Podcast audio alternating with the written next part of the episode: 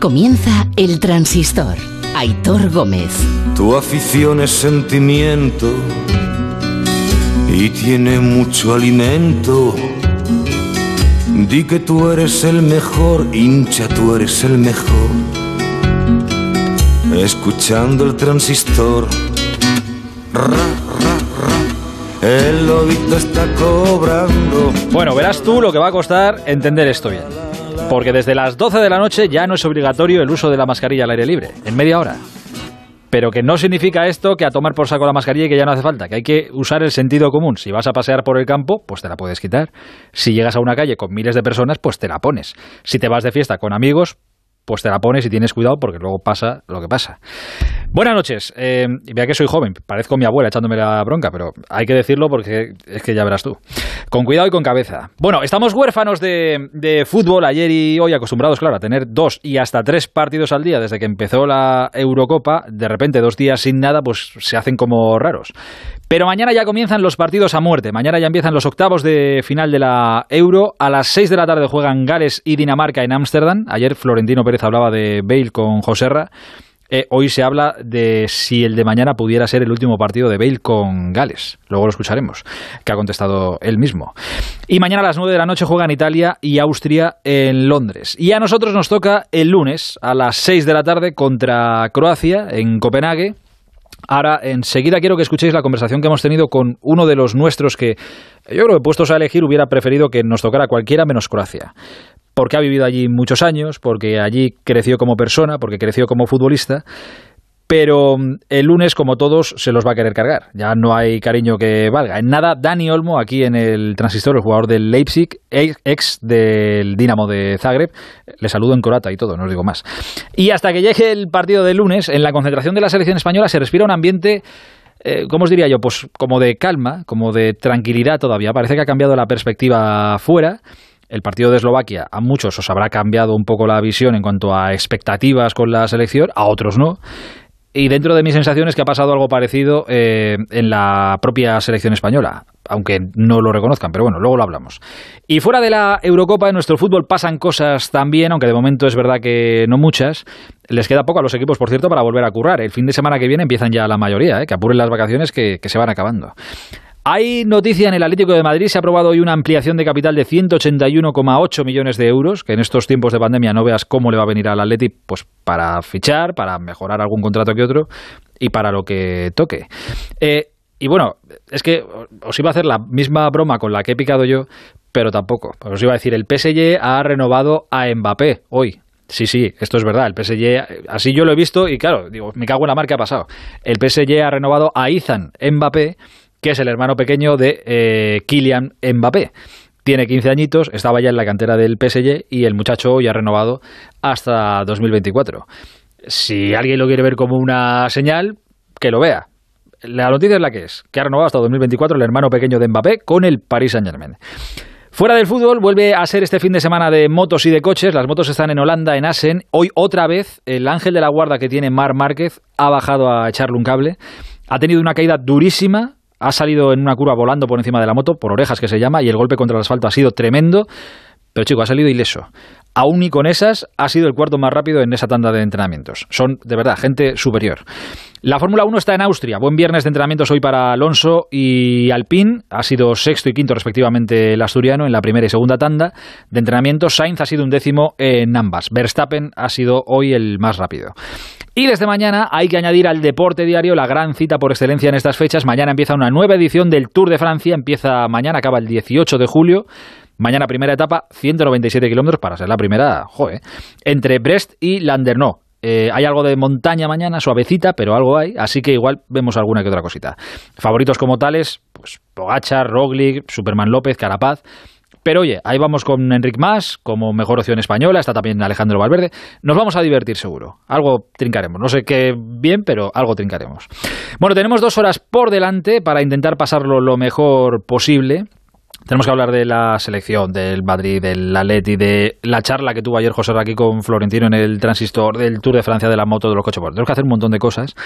Pero ahora la conversación con el jugador que mejor conoce Croacia de toda la selección española. Con 16 años se fue para allá, apostó, una apuesta fuerte, Y le ha salido bien. 20 segundos y en el transistor recibimos a Dani Olmo. Porque hay mucho por vivir, hay mucho que cuidar. Y en Santa Lucía vivimos para ello. Porque la vida está para vivirla y nosotros para protegerla. Visítanos o entra en santalucía.es. Santa Lucía, seguros de vivir. Alegría de vivir. Empresa colaboradora del programa Universo Mujer. Dani Olmo Dobra Becker, buenas noches. Buenas noches. ¿Lo he dicho bien? No. ¿No lo he dicho bien? ¿Cómo es? Dora Becher. Dobra Becher. Vale, pues espera que sigo para adelante. Caco sí. Súper. Dobro. ¿Y ti? Ah, es- ya, ya me has. Bueno, lo que le he intentado preguntarle a Dani Olmo en croata, ¿qué tal hombre, cómo estás? Y, y eso creo que lo he dicho bien, y tú creo que me has dicho que súper, que muy bien, y que qué tal yo también, ¿no? Sí. Pues hasta ahí llega mi, mi croata. Ya Bueno, no, no sé más, no sé más. Eh, pero que tú hablas muy bien, ¿no? El, el croata. Sí. Eh, Yo, yo pensé que lo chapurreabas, porque alguna vez hemos hablado, claro, tú no te acuerdas porque no te acuerdas, pero hemos hablado varias veces, y, y yo pensé que lo chapurreabas un poquito. Y luego hablé un día con tu padre, Sí. y me dijo, no, no, no, te equivocas, lo habla perfecto. Bueno, después de cinco años yo creo que dan para aprender. Ostras, pero, pero es difícil, ¿eh? O sea, es difícil, que, sí. que es fácil. Costó, costó, pero bueno, al final lo No, al final quien entrando, acabó entrando. Claro, entonces, si no me equivoco, ¿cuándo? tú tienes 23 Sí. y con 23 años hablas croata, Sí. español, Sí. entiendo que inglés Sí. y el alemán, El alemán no. Catalán.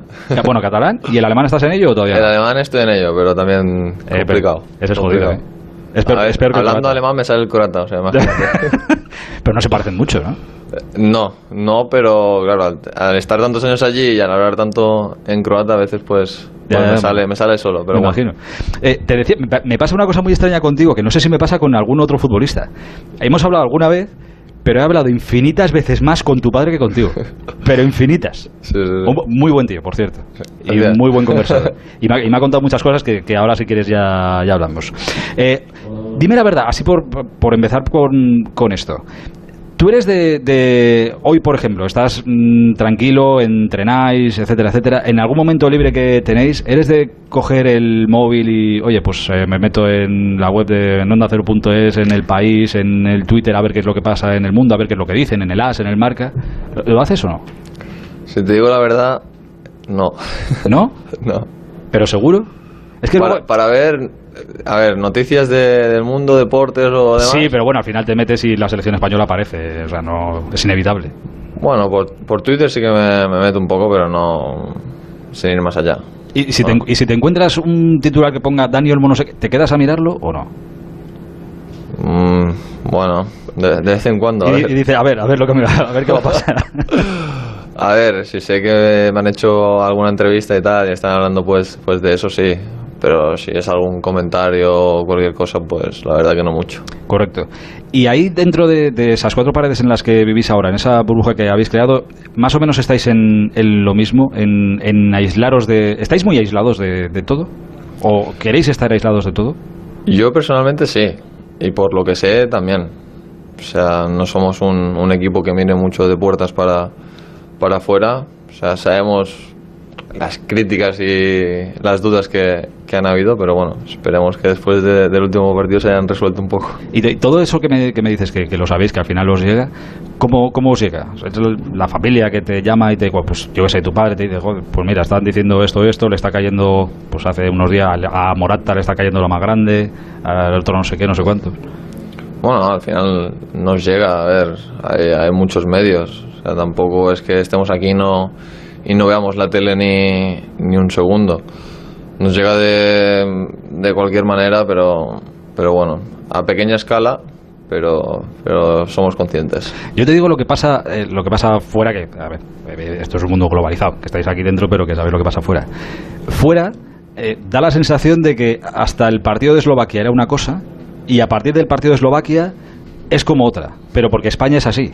Y antes del partido de Eslovaquia, el que había quien pensaba que, que somos un puñetero desastre y no íbamos a llegar a nada, habrá quien lo siga pensando, pero después del partido de Eslovaquia hay mucha gente que de repente, "Pff, espérate, espérate que, que lo ganamos esto. Bueno, me alegro que, haya gente que, haya cambiado de, de idea.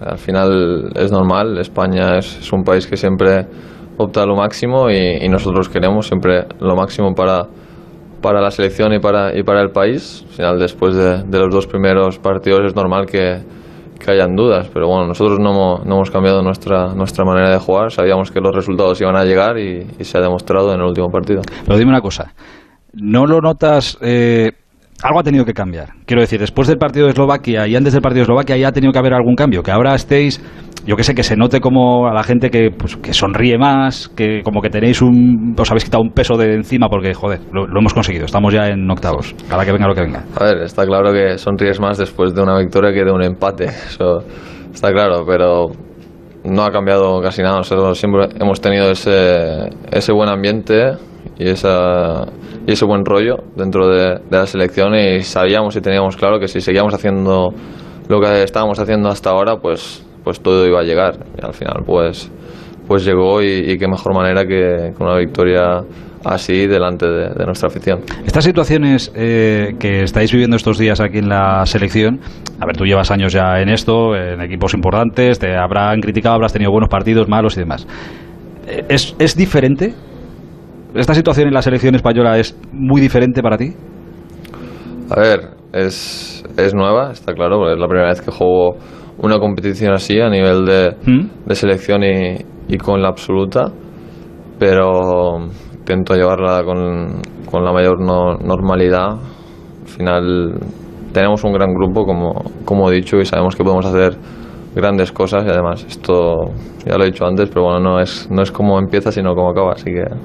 Es correcto. ¿Tú estás, ¿Tú estás convencido de que podemos hacer cosas grandes? Yo estoy convencido de que sí. Vale. Eh, me parece bien, ¿eh? Ojalá, porque vuestra suerte es la, es la nuestra. Oye, eh, te, te molesta, bueno, te molesta, no creo que te moleste, pero sabes que eh, desde fuera siempre hemos comentado mucho que eh, Dani Olmo lleva como la etiqueta de ser uno de los de Luis Enrique, porque desde casi el principio eres fijo para, para el seleccionador. oye, eso es una confianza que te has ganado, entiendo, y que la relación es muy, muy fluida y de mucha confianza. Bueno, yo, yo creo que, que el Mister no, no, ha regalado nada hasta, hasta ahora.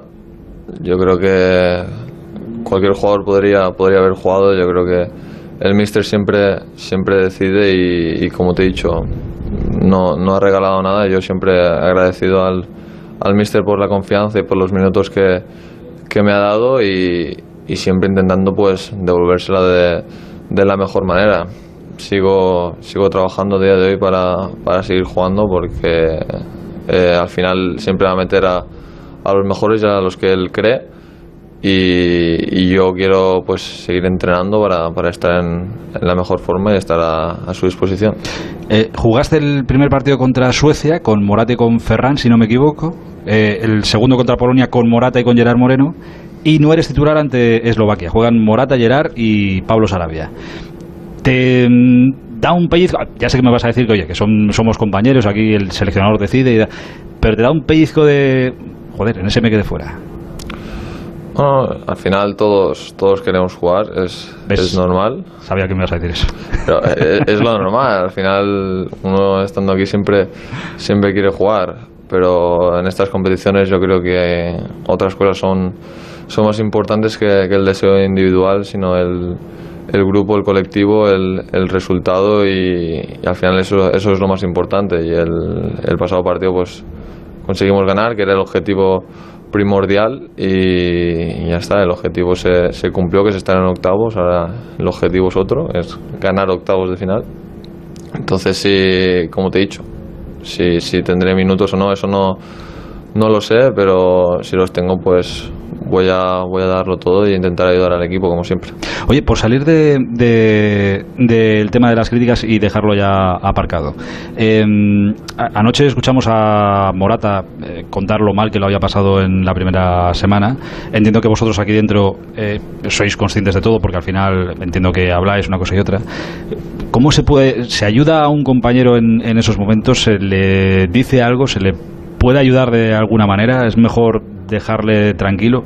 No sé cómo, cómo lo lleváis todo eso. Bueno, cada uno es, como es, cada uno lo lleva de, de, una manera diferente. Nosotros siempre intentamos estar uno, uno al lado del otro, siempre intentamos ayudar, animarnos mutuamente. Y, bueno, algunos lo llevan mejor, otros, otros peor. Siempre yo creo que en el caso de Álvaro todos hemos, le hemos transmitido en todo momento no, nuestro apoyo y que estábamos con él. y bueno, se lo seguimos transmitiendo. Álvaro es un, es un gran jugador y estoy seguro de que nos van a dar muchas alegrías. Ojalá así sea. Oye, ¿y las ruedas de prensa de Luis Enrique las veis? Es que me hizo gracia porque le preguntaron el otro día que eh, se comparaba con. A ver si tenía alguna comparación con Clemente. Y él dijo, bueno, con Clemente, una gran persona, si acaso nos parecemos en que en las ruedas de prensa nos va la marcha. Y me quedó la duda, digo, joder, los futbolistas verán la rueda de prensa, yo que sé, aunque solo sea por divertirse, a ver por dónde sale hoy el mister, a ver qué, a ver por dónde le tiran y a ver qué es lo que contesta. Bueno, a veces, a veces sí los vemos, al final. nuestro entrenador, ¿no? no, no, sí, sí, sí, sí. Está, está claro que entiendo que lo, que lo veis por eso, pero que también lo veréis como, a ver, a ver qué, a ver qué toca hoy. Bueno, también nos los pasamos bien también. vale, vale. Es parte, de, es parte del juego. Eh, oye, ¿te ha llamado mucha gente ya desde Croacia o te están dejando tranquilo? Sí, la verdad que sí. Muchos amigos, periodistas, eh, jugadores con los, que, con los que he jugado. Incluso ya he tenido contacto con, con algunos de Croacia. Como ya también muchos, muchos fans me están enviando muchos muchos mensajes y, bueno, se agradece también. Claro, es que yo no sé si la gente eh, lo sabe o lo recuerda, si no se lo recuerdo yo. Eh, Dani Olmo está recogiendo ahora los frutos de una apuesta muy fuerte y muy arriesgada que hizo cuando tenía 16, ¿eran Dani? 16 hmm. años, que era un chaval estando en la cantera del Barça, Dani Olmo apostó por marcharse a, Croacia, al Dinamo de, Zagreb. así fue, ¿no? Y esos son los frutos que está recogiendo ahora. Sí fue. al final el objetivo eh, cuando me fui para allí era, era este, estar aquí donde, donde estoy ahora, estar en un, en un gran club a nivel europeo y, bueno, se fue esa apuesta que, que, hicimos y bueno, pues sí, se puede decir que estamos recogiendo los frutos ahora. ¿Tú te acuerdas de, aterrizar? Claro, es que yo me quiero poner en tu lugar, ¿eh? que la gente se ponga en tu lugar. Un chaval de 16 años que pasa de vivir en Barcelona a vivir en, en Zagreb eh, ya no sé si ibas solo o se, quedó, se quedaron tus padres o te quedaste tú solo, pero el, aterrizaje en Croacia y los primeros días allí, con 16 años. Sí, un poco, un poco extraño fue. Pero bueno, yo, te, yo estaba allí con, con mi representante, que, bueno, que es parte de la familia, con, con Andy Vara, y al final siempre me, me, he sentido muy, muy bien acogido allí desde, desde el primer día, no solo por, por la gente, sino también por, por el club y por los compañeros. Entonces eso también te ayuda a sentirte mejor y más los primeros días. Eh, ya te he dicho antes que he hablado muchas veces con, tu padre. En una de esas de las conversaciones eh, eh, que hablamos con él, el día después de que debutaras con gol, además con la selección absoluta, creo que fue en 2019. Y hablamos con él aquella noche y recordando todo esto de cómo fue para cómo vivieron ellos también, ¿no? Que con 16 años te marcharas. No sé si te lo habrá contado alguna vez o no. Supongo que sí pero a, mí me llegó a reconocer aquella noche que hubo que hubo gente de pues no sé si del entorno más directo familiar pero bueno eh, pues amigos de la familia quien fuera que cuando les decía no no es que Dani se marcha a vivir a, Croacia hubo gente que le transmitió que le dio la sensación a tu padre de sentirse como si fuera un mal padre por coger y dejar que su hijo con 16 años se marchara a vivir a, a Croacia y que eso un sentimiento fíjate para un padre que otras personas le hagan sentir o dar la sensación de ser un mal padre, digo, hostia, eso tuvo que ser muy fuerte. Imagino que no, no debería ser una buena sensación sentir eso, pero yo creo que, al final todo, todo ha salido bien. O sea, yo tenía claro cuando, cuando tomé la decisión, al final la última palabra fue, fue mía, está claro que no, no la tomé solo, pero la última palabra sí que, sí que fue mía. Y cuando decidí irme ahí yo tenía claro lo que, lo que quería ser. Sabía que ellos me, me iban a ayudar, que no me lo iban a poner fácil, pero al final era una apuesta suya también y que sabía que iba a tener la oportunidad si, si trabajaba y lo hacía bien. Al final la tuve, la aproveché y, y bueno, al final estoy donde quería. No, no, estás fantástico, estás perfecto. Pero claro, para quien se lo pregunte, si estabas en el estabas en el Barça, estabas en la Masía, ¿por qué no por qué no esperar un poco a ver si aquello fructificaba y yo qué sé, haber llegado al primer equipo del Barça, ¿no? Bueno, sí, eso es, es lo fácil, digamos, pero bueno, el, el proyecto que me ofrecía Dinamo no me lo, no me lo ofrecía nadie. O sea, que era confianza y oportunidades. Sí. Vale, vale, perfecto. Eh, ¿Tú querías que te que tocara Croacia? Si hubieras podido elegir otro, hubieras elegido otro. Pues a mí, me, si te digo la verdad, no. O sea, a mí me, hubiese gustado que nos tocase Croacia. Está claro que quería pasar como, como primero de grupo, pero sí que tenía esa sensación de que jugar contra Croacia pues sería, sería especial. Me hubiese gustado en la final, pero bueno. Hombre, claro, no, se puede, no se puede todo, no se puede todo. no, se puede- no llueve nunca a gusto de, de Sí, todo. sí.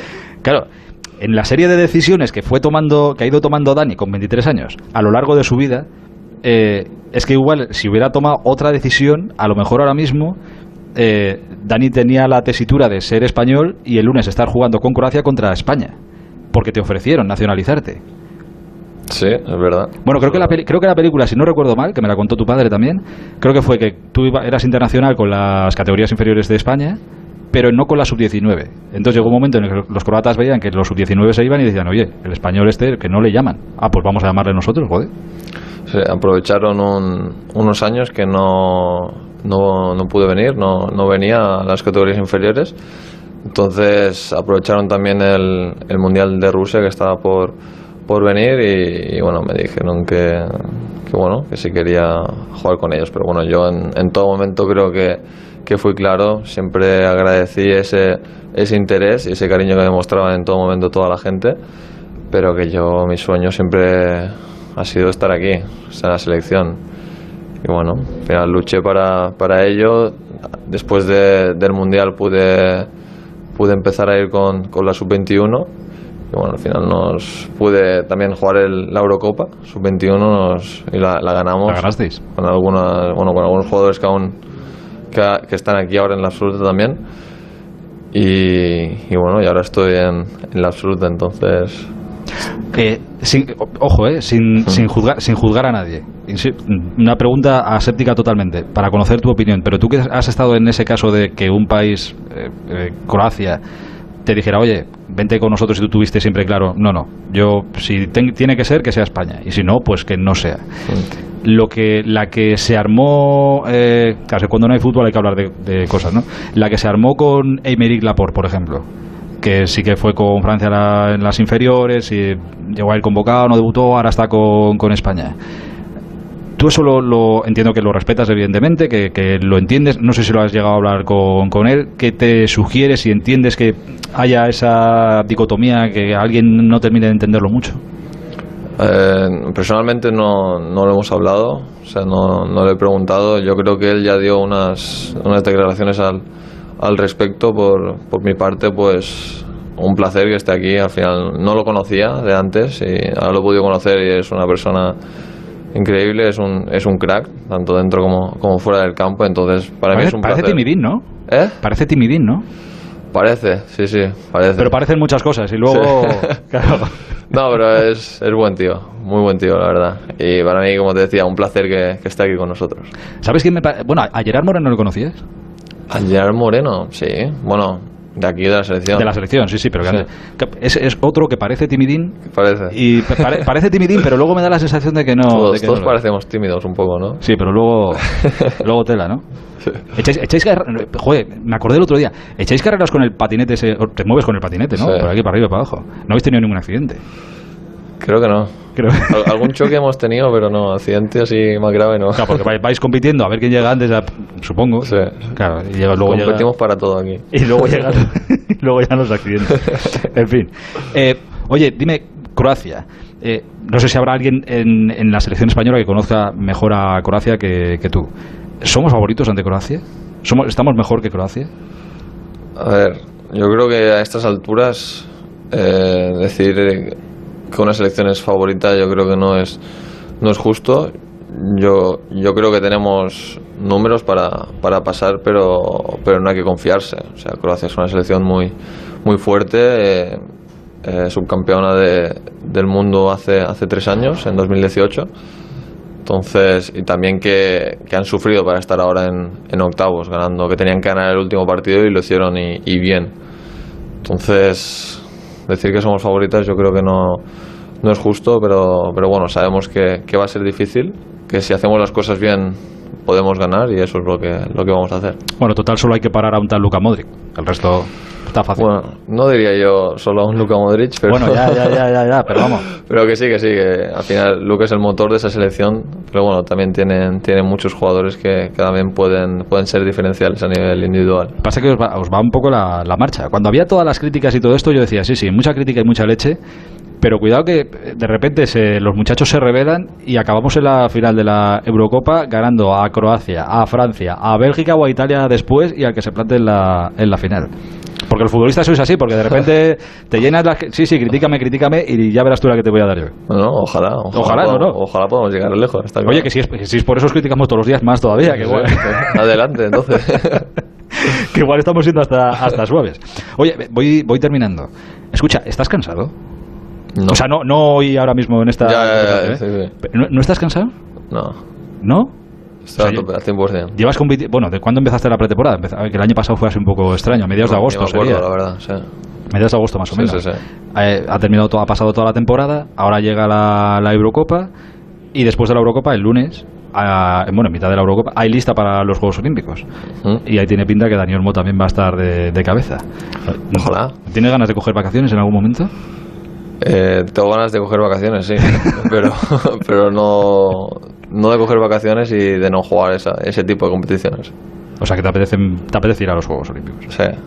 Y, y ganando la Eurocopa ya sería la, la hostia, claro. claro. Imagínate el, el doblete, claro, claro. Eh, pero tienes, las vacaciones, por ejemplo, las tienes preparadas para partir del día 11. Para que yo vea el nivel de confianza que tú tienes en, en que vamos Del a ganar 11 la- de, del 11 de, julio. De agosto. Joder, del 11 de julio, un par de días te podrás coger. No vas a salir de. Ganamos la Eurocopa, lo celebramos. No, me voy a la concentración para los juegos. Un par de días, por lo menos. Eh, los días y lo que tendremos no lo sé. Así que imagino que tendremos algunos actos después de ganar. pero pero Eso- no lo sé, no sé. no sé esa, es- esa la mentalidad. Esa es la mentalidad. Esa es la mentalidad. Oye, y la, y la última, por lo menos, es que esta hay que hacértela, yo creo que por sistema. Por si acaso. Por lo menos tienes un verano tranquilo. O sea, quiero decir, que no estás, aparte de la Eurocopa, los juegos y no sé qué, no estás con eh, a ver si me llama este, me ficho por el otro. O sea, tú vuelves a Alemania. Estoy tranquilo, estoy tranquilo, feliz allí, contento y, y de momento estoy allí. Joder, es que me lo dices así, no sé si. No, yo estoy ¿Qué feliz. pasa con- me pasa como con tu padre, pero lo dices así tan enigmático que digo, joder, Miguel. uf. No, llevo apenas año y medio allí, estoy, estoy muy feliz. Además, este, este año que viene seguro que, que van a poder entrar los, los fans y la gente a, a los estadios, entonces vamos a poder disfrutar un poco más del, del fútbol, ojalá, y bueno, estoy tranquilo en ese aspecto. Bueno, me alegro que por lo menos das el verano tranquilo en ese aspecto. Oye, sé que mañana das rueda de prensa para todo el mundo. Eso es una conversación así más calmada. Mañana Sí. tienes rueda de prensa para todos. ¿Hay algo que vayas a comentar mañana que no te haya preguntado? Ya para arreglarlo todo. Si me preguntan algo que no me has preguntado, sí, tú sí, entonces... Pero bueno, nada, nada que no, Sí, te, lo, no te lo- haya dicho. igual lo de mañana es más difícil que esto, ¿eh? También te diré. Seguramente, pero bueno, nada que no haya dicho tampoco. Partido especial para mí. y ya está, con la máxima motivación. Mira, eso no te lo había preguntado si era un partido especial y tal. Por y eso te lo, pues ya te lo he dicho, ya te lo he dicho. Perfecto, pues mira, ya está. Mañana habla Dani, que sí que hay que escucharle, le escucharemos con mucha atención, pero ya esta noche en el transistor nos ha dicho ya todo lo que teníamos que, todo lo que, teníamos que saber. Eh, Dani, un placer. eh, y la siguiente no sé si hablaré contigo o con tu padre. En cualquier caso, es un placer charlar con los dos. Un abrazo muy grande. El placer es mío, muchas gracias. El transistor. Aitor Gómez. Quiero decirte mi secreto ahora. Tengo un sexto sentido. En ocasiones veo ofertas dos por uno. Sí, dos gafas graduadas de marca con antirreflejante por solo 79 euros. Infórmate en soloptical.com. Soloptical, solo grandes ópticas. Mira, lo de que la Amazonas se ve desde el espacio me lo creo. La muralla china... mm. Pero que se vea el concesionario Kia en Alcorcón, venga ya. Takai Motor abre las puertas del mayor concesionario Kia de Europa. Te esperamos en la milla del motor en Alcorcón. Kia, calidad con 7 años de garantía. Ah, y también puedes visitarnos en nuestras instalaciones de Fuenlabrada y Móstoles y en la web takaimotor.com. Ahora es el momento de recuperar tu figura para este verano, porque todos nuestros tratamientos tienen hasta un 43% de descuento. Método Adelgar, adelgazamiento, estética. Ahora es el momento. Reserva tu cita informativa gratuita y sin compromiso en el 91 577 44 77 y en adelgar.es. ¡Atención oyente! ¡Por fin ya está aquí! Vuelve la feria del coche de ocasión en Ocasión Plus. 4.000 coches de ocasión con descuento y ahorro de hasta 6.000 euros. Solo hasta fin de mes. ¡Acelera! ¡Las mejores ofertas vuelan! Ocasión Plus. Nueve centros en Madrid. Localiza tu centro más cercano en ocasiónplus.com. Abierto sábados y domingos. Por favor, ¿me puede acercar la carta de vinos? Mmm, veo que tiene una buena selección de vinos de Madrid. Por supuesto, son extraordinarios, son madrileños.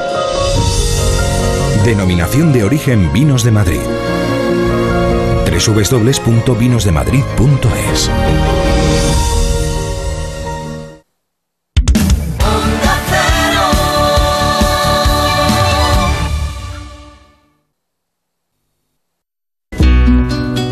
El transistor. Aitor Gómez.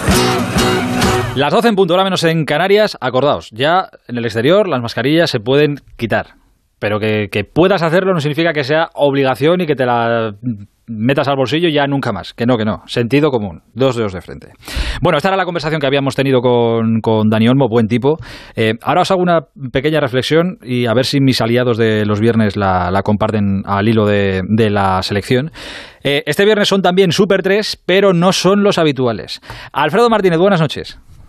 Hola, muy buenas noches, con mascarilla todavía. Toda, haces bien, haces bien. Te la puedes quitar si quieres, Sí, sí. pero si no, te la puedes dejar puesta también, que no pasa absolutamente nada. Quique Ortego, buenas noches, Quique. Buenas noches. ¿Cómo estás?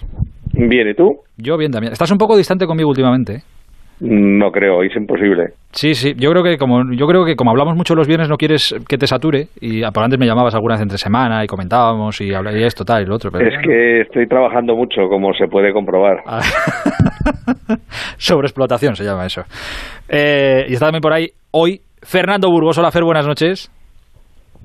Hola, ¿qué tal? Buenas noches. O sea, ¿sustituyo a Alexis? No, no, no, no sustituyes a Alexis. Tú tienes que estar porque porque porque eres la voz de España en, en Onda Cero. Pues, pues entonces los Super 2 y yo. Los Super 2 y tú. Pero vas a, a efectos prácticos también vas a ser Super 3. O sea, a efectos prácticos también estás en, en la ¿Dónde historia. está, ¿Dónde está el ingeniero? Hoy, eh, pues mira, os lo digo, hoy pidió a Día de Asuntos Propios Alexis Martín Tamayo porque está de celebración familiar, eh, vamos, que está celebrando su cumpleaños, que creo que es el lunes, pero no estoy muy seguro.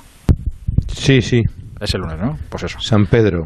Pues si Sí, queréis... porque siempre en los torneos importantes nos coincidía, sí. Si queréis mandarle y petarle el teléfono de mensajes felicitándole, el lunes es su, su cumpleaños. Eh, bueno, antes de nada, eh, las preguntas resumen de la semana. Fer en esto de las preguntas es nuevo, pero como os he echado para adelante sé que no hay ningún problema, o sea que vamos, vamos al lío. Juego con ventaja. ¿Por qué? Porque os he escuchado muchos viernes. Ah, bueno. Joder, pues es que te iba, a hacer, te iba a hacer una hoy, pero no sabía si estaba el horno para bollos del todo. Era más de consumo interno. Entonces he preferido, digo, me la- no, eh, la voy a cambiar. Así que no te la, no te la no voy a tirar por ahí. Eh, Alfredo, empezamos. ¿Sabes cuál es la...? Entiendo que tú sí que sabes cuál es la primera, ¿no? Bueno, más o menos. Sí, que es que ayer no, como no quedó claro del todo. La de Messi... ¿Que Messi renueve o que España gane la Eurocopa? Hombre, la verdad es que te tengo que decir que España gane la Eurocopa. Luego lo pensé fríamente y digo, vale. Pero es que... Vale, vale. No, No, está va, bien, va- a renovar Messi y España va a ganar la Eurocopa, fíjate. Vale, vale, vale. Eh, Quique, en una, dos o tres palabras como más, vamos, en una frase, digamos, cortita. Cuando deje de ser presidente del Real Madrid, Florentino Pérez será, será recordado como... Se le ha recordado por eh, los Galácticos, la ciudad deportiva y el estadio. Correcto.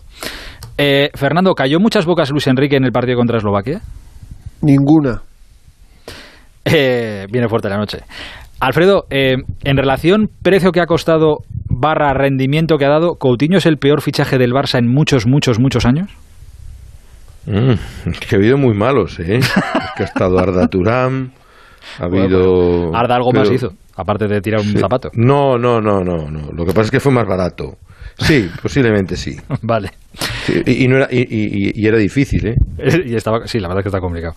Eh, Quique, te doy estos nombres. Sergio Ramos, Zidane como entrenador, Casillas, Raúl y Don Vicente del Bosque. ¿Quién tuvo peor salida del Madrid? Mm. La de Casilla no me gustó nada. Luego, de hecho, hubo que hacer un- una segunda toma del, de la salida y hacer una conferencia de prensa. Vicente no se la merecía. Mm, la de Raúl fue regular. Mm, regular, sí, fue regular. Y la de Zidane sorpresiva por la carta. Y te queda la de Ramos, que fue como fue. Pero entonces la peor, la, peor la de Sergio, una falta de entendimiento entre los dos increíble, ¿no? Que uno le diga que, que, tiene, que hay un plazo para la oferta y que otros no se entere o no se dé por enterado es inconcebible en el siglo XXI. Vale. Pero la peor, ¿cuál? La peor toda, la de Casillas. Casillas, vale. Eh, y la última para Fer. Eh, ayer el, el, mail que leí que llevaba la pregunta para Alfredo en el debate, es verdad que traía otra para el bando madridista. A ti te la voy a cambiar. ¿El ascenso del Leganés o ganar la Eurocopa? El ascenso del Leganés, siempre. siempre. Ese es un tío, ese es un tío. Siempre, y, y lo voy a razonar. España ha ganado tres Eurocopas y el Leganés solo ha ascendido una vez a Primera División. Me gustaría ver la segunda también. Hasta que se equipare, de momento gana el, gana el Leganés. Eh, bueno, eh, hemos escuchado, hemos empezado el programa con la charla que hemos tenido hoy con, con Dani Olmo. Eh, estamos en estos días de impasse en la Eurocopa, pero no tenemos fútbol. Iba a hacer una reflexión eh, al hilo de, haber hablado con Daniel Mo. Tengo exactamente la misma sensación que tenía, creo, José Ramón el pasado lunes. Lo que pasa que aquella era antes del partido contra Eslovaquia, cuando habló con Pau Torres. Y esta ya es, habiendo, estando ya en octavos de final. Tengo la sensación de que está todo tan sumamente medido de lo que sale de, de, la concentración de la selección española que se ha perdido cualquier tipo de espontaneidad de, de ningún tipo y en cualquier charla casi. ¿Compartís? Bueno, hay un... Me voy a adelantar a, Enrique y Alfredo. Hay un punto de inflexión que son las declaraciones de Ferran Torres a nuestros compañeros de Radio Marca cuando dijo eh, nuestros centrales se van a merendar a Lewandowski. Esas declaraciones eh, por las cuales pidió perdón el otro día en conferencia de prensa, bueno, el otro día no, ayer, eh, no cayeron muy bien en el cuerpo técnico eh, ni tampoco en el seno de la selección porque eso es ser un bocachanclas. Sobre todo cuando llega Lewandowski, te marca un gol, te empata y te deja con cara de tonto, ¿no? Y creo que a partir de ahí hay no vamos a meternos en charcos, vamos a mantener un poco la calma y sí, todos con el freno de mano echado pero todos, ¿eh? O sea, da igual, hablando con Daniel, ya ves tú, de, de, cosas más triviales, o sea, tampoco era nada del otro mundo, pero les, es verdad que les notas con el... Ostras, no, ni una palabra más alta que otra, que quizá va también por galones. Quiero decir que no... A ver, son chavales jóvenes que acaban de llegar a la selección y ya pasó el otro día con Ferran, a ver si no vamos a decir una palabra más alta que, que otra, pero que se pierde un poco la, la no sé, la, la, chispa o la... Pues eso, la espontaneidad. Eh, Quique Alfredo. Bueno, sí, tampoco están pasando, bueno, cosas. Eh, bueno, es que no sé, si es que es tan difícil hablar con los futbolistas eh, que, que, que, Hoy en día sí, desde luego. No sabe, no sé, para, pues hay que tener, hay, hay que tener confianza con ellos, sentarte cara a cara, eh, hablar, intentar hablar de cosas distintas, no sé, es, es complicado y, y aquí con el poco tiempo que hay para hablar con ellos y están a lo que están y es complicado salirse de lo que es Eurocopa, además, pues sí, es difícil, aparte de que puedan tener más o menos recomendaciones de, de, de lo que vosotros comentáis, que no se metan en ningún charco. No, además a Luis Enrique no le gusta. A Luis Enrique todo lo que sea salir de la línea, de la lógica, de eh, menospreciar al rival, evidentemente no le, no, no, le satisface. Y yo creo que los jugadores van aprendiendo. Es verdad lo que decía Fernando. Ferran se equivocó por un pecado de juventud, pero inmediatamente entró en el redil ¿no? de lo que es el, Bueno, pasa que- el, el grupo. Quizás Morata un poco ha salido de la, de la línea, pero bueno, en líneas generales yo creo que sí, que después de la victoria vuelven las aguas a su cauce y, y me da la sensación de que eso va a seguir la, la línea de aquí al- a los próximos partidos. ¿no? Pero escucha, Ferran se equivocó, que, joder, que Ferran tampoco dijo nada y aparte, claro, le- lees las declaraciones de los centrales se van a comer a Lewandowski. Vale, que escu- si escuchas también la charla, joder, pero que sí, que sí, que nuestros centrales se, los van a, se lo van a comer, ya lo veréis. Tampoco, Es una forma de hablar, hombre. Claro, joder, tampoco. Sí, pero- Ya, pero hay pero- una a Luis Enrique es verdad que le molestó, que lo negó él. No, prensa. le molestó porque no se enteró de primeras. Porque Luis Enrique, en la rueda de prensa previa al partido contra, contra Polonia, le pregunta a Toribio precisamente por esas declaraciones y Luis Enrique dice, no, no me lo creo, seguro que Ferran no dijo eso. Pero estaba grabado y entonces pusieron una respuesta detrás de la otra. Y ahí dejas mal a tu seleccionador. Porque él no esperaba ese tipo de declaraciones. Él evidentemente no escucha todo, no ve todo, no lee todo, pero si le dejas mal vas a la videoteca, a la fonoteca o a la hemeroteca, te sale con eso y entonces dices, ¿qué has dicho tú? Porque él, repito, él dijo, no, no, no, creo que eso no lo ha podido decir Ferran y de hecho no lo ha dicho. No, no me creo que haya dicho eso. Sí, sí, pero es que lo dijo. Pero, no, claro, lo digo, pero que tampoco ha matado a Manolete. Pero, no, ni mucho menos. Pero, pero es que mm, yo, yo creo que Luis Enrique tiene esos códigos del fútbol de máximo que es muy controlador, es muy controlador. De no salir no y de no salir nada de, o sea, Lewandowski es un delanterazo. Pues tú no vengas a decir ahora. Eh, yo, estoy un poco en lo que dice Fernando, pero también en que en que Luis Enrique no, no, no cree que, que, en ningún caso haya que decir nada de menos del rival, si, si acaso decir de más, pero nunca de menos, ¿no? Bueno, eh, sí que es verdad también, igual que he tenido sensación hablando con Dani, que por cierto, que esto es que no nada que achacar a Dani Olmo, eh, hemos tenido una muy buena charla y encantador y majísimo. Eh, pero sí que es verdad que se nota también una especie de como de liberación, como de haberse quitado un peso de encima. Eh, oye, lo mismo una vez quitado ese lastre, lo que le decía a Dani, digo, chico, a veces en el fútbol pasa esto, que parece, parece que los futbolistas no van, no van, no van, de repente pues te escorchas la botella de cava, como dijo Luis Enrique, y empieza aquello a a fluir. Eso se nota. De hecho, bueno, se han ido a comer hoy a Madrid, ¿no, Fer? Sí, se han ido a un eh, afamado restaurante situado en la mismísima Puerta de Alcalá, muy cerquita, donde, donde vivió dos años Carlo Ancelotti y donde está intentando encontrar de nuevo casa el técnico italiano del, del Real Madrid. Es la tercera vez en esta concentración, llevamos 26 días ya de concentración, 26 días no me creo, no me lo creo, porque empecé el primer día diciendo día 1 y ya llevamos día 26. Primero se fueron el domingo día 6, el día del positivo de Sergio Busquets, estuvieron en, Torrelodones, en el Trasgu. Luego el día 16, diez días después, pasada toda la tormenta de los positivos y casi de vuelta ya todos, bueno, todos, eh, se fueron a otro restaurante al ladito en Torrelodones también y hoy han preferido irse al centro de Madrid, ¿no? Han provocado un revuelo terrible. Eh, me cuentan, no sé si será verdad, que en el Arde estaba Roberto Gómez. Bueno, pues créetelo seguro. Sí, que estaba, que estaba por allí. Entonces, bueno, cuando se han enterado eh, la gente que circulaba por, por la puerta de Alcalá, pues imagínate la que se ha liado cuando han salido los, los jugadores y el, y, el, y el cuerpo técnico. Bueno, son las cosas que tiene. Me parece bien, no creo que sea una comida conjura. Creo que Luis Enrique, para despejar un poco la cabeza y no tanto tiempo metidos ahí en la residencia y en los campos de entrenamiento. Tiene que ser un coñazo soberano estar encerrado ahí 26 días, ¿eh? que haya salido para los partidos, tiene que ser un coñazo soberano. Yo, yo hubiera ido en patinete eléctrico a, la puerta de Alcalá. No, a tope, cogido el patinete en lugar del ese. A tope, a tope, sí. A tope, pero. A tope, a tope. Por cierto, no vimos. No vimos eh, era una foto, perdón Alfredo, pero es que hizo tres caballitos Luis Enrique con el patinete. Y me han contado otra cosa. Afortunadamente sin consecuencias. Pero más de un futbolista se ha caído del patinete. Ah, sí, sí. Por, por, el patinete le preguntaba a Dani y se ha quedado así como te contaría más, pero no te contaría. Joder, no pasa nada. Mejor no. No, pero es normal. Es normal salir un poco de esa rutina que decía, de 26 días, de vez en cuando comer en un restaurante. Por cierto, ha firmado más autógrafo Roberto Gómez que cualquiera de los ah, internacionales españoles. ¿eh? Y me extraña leer lo que dice Fernando.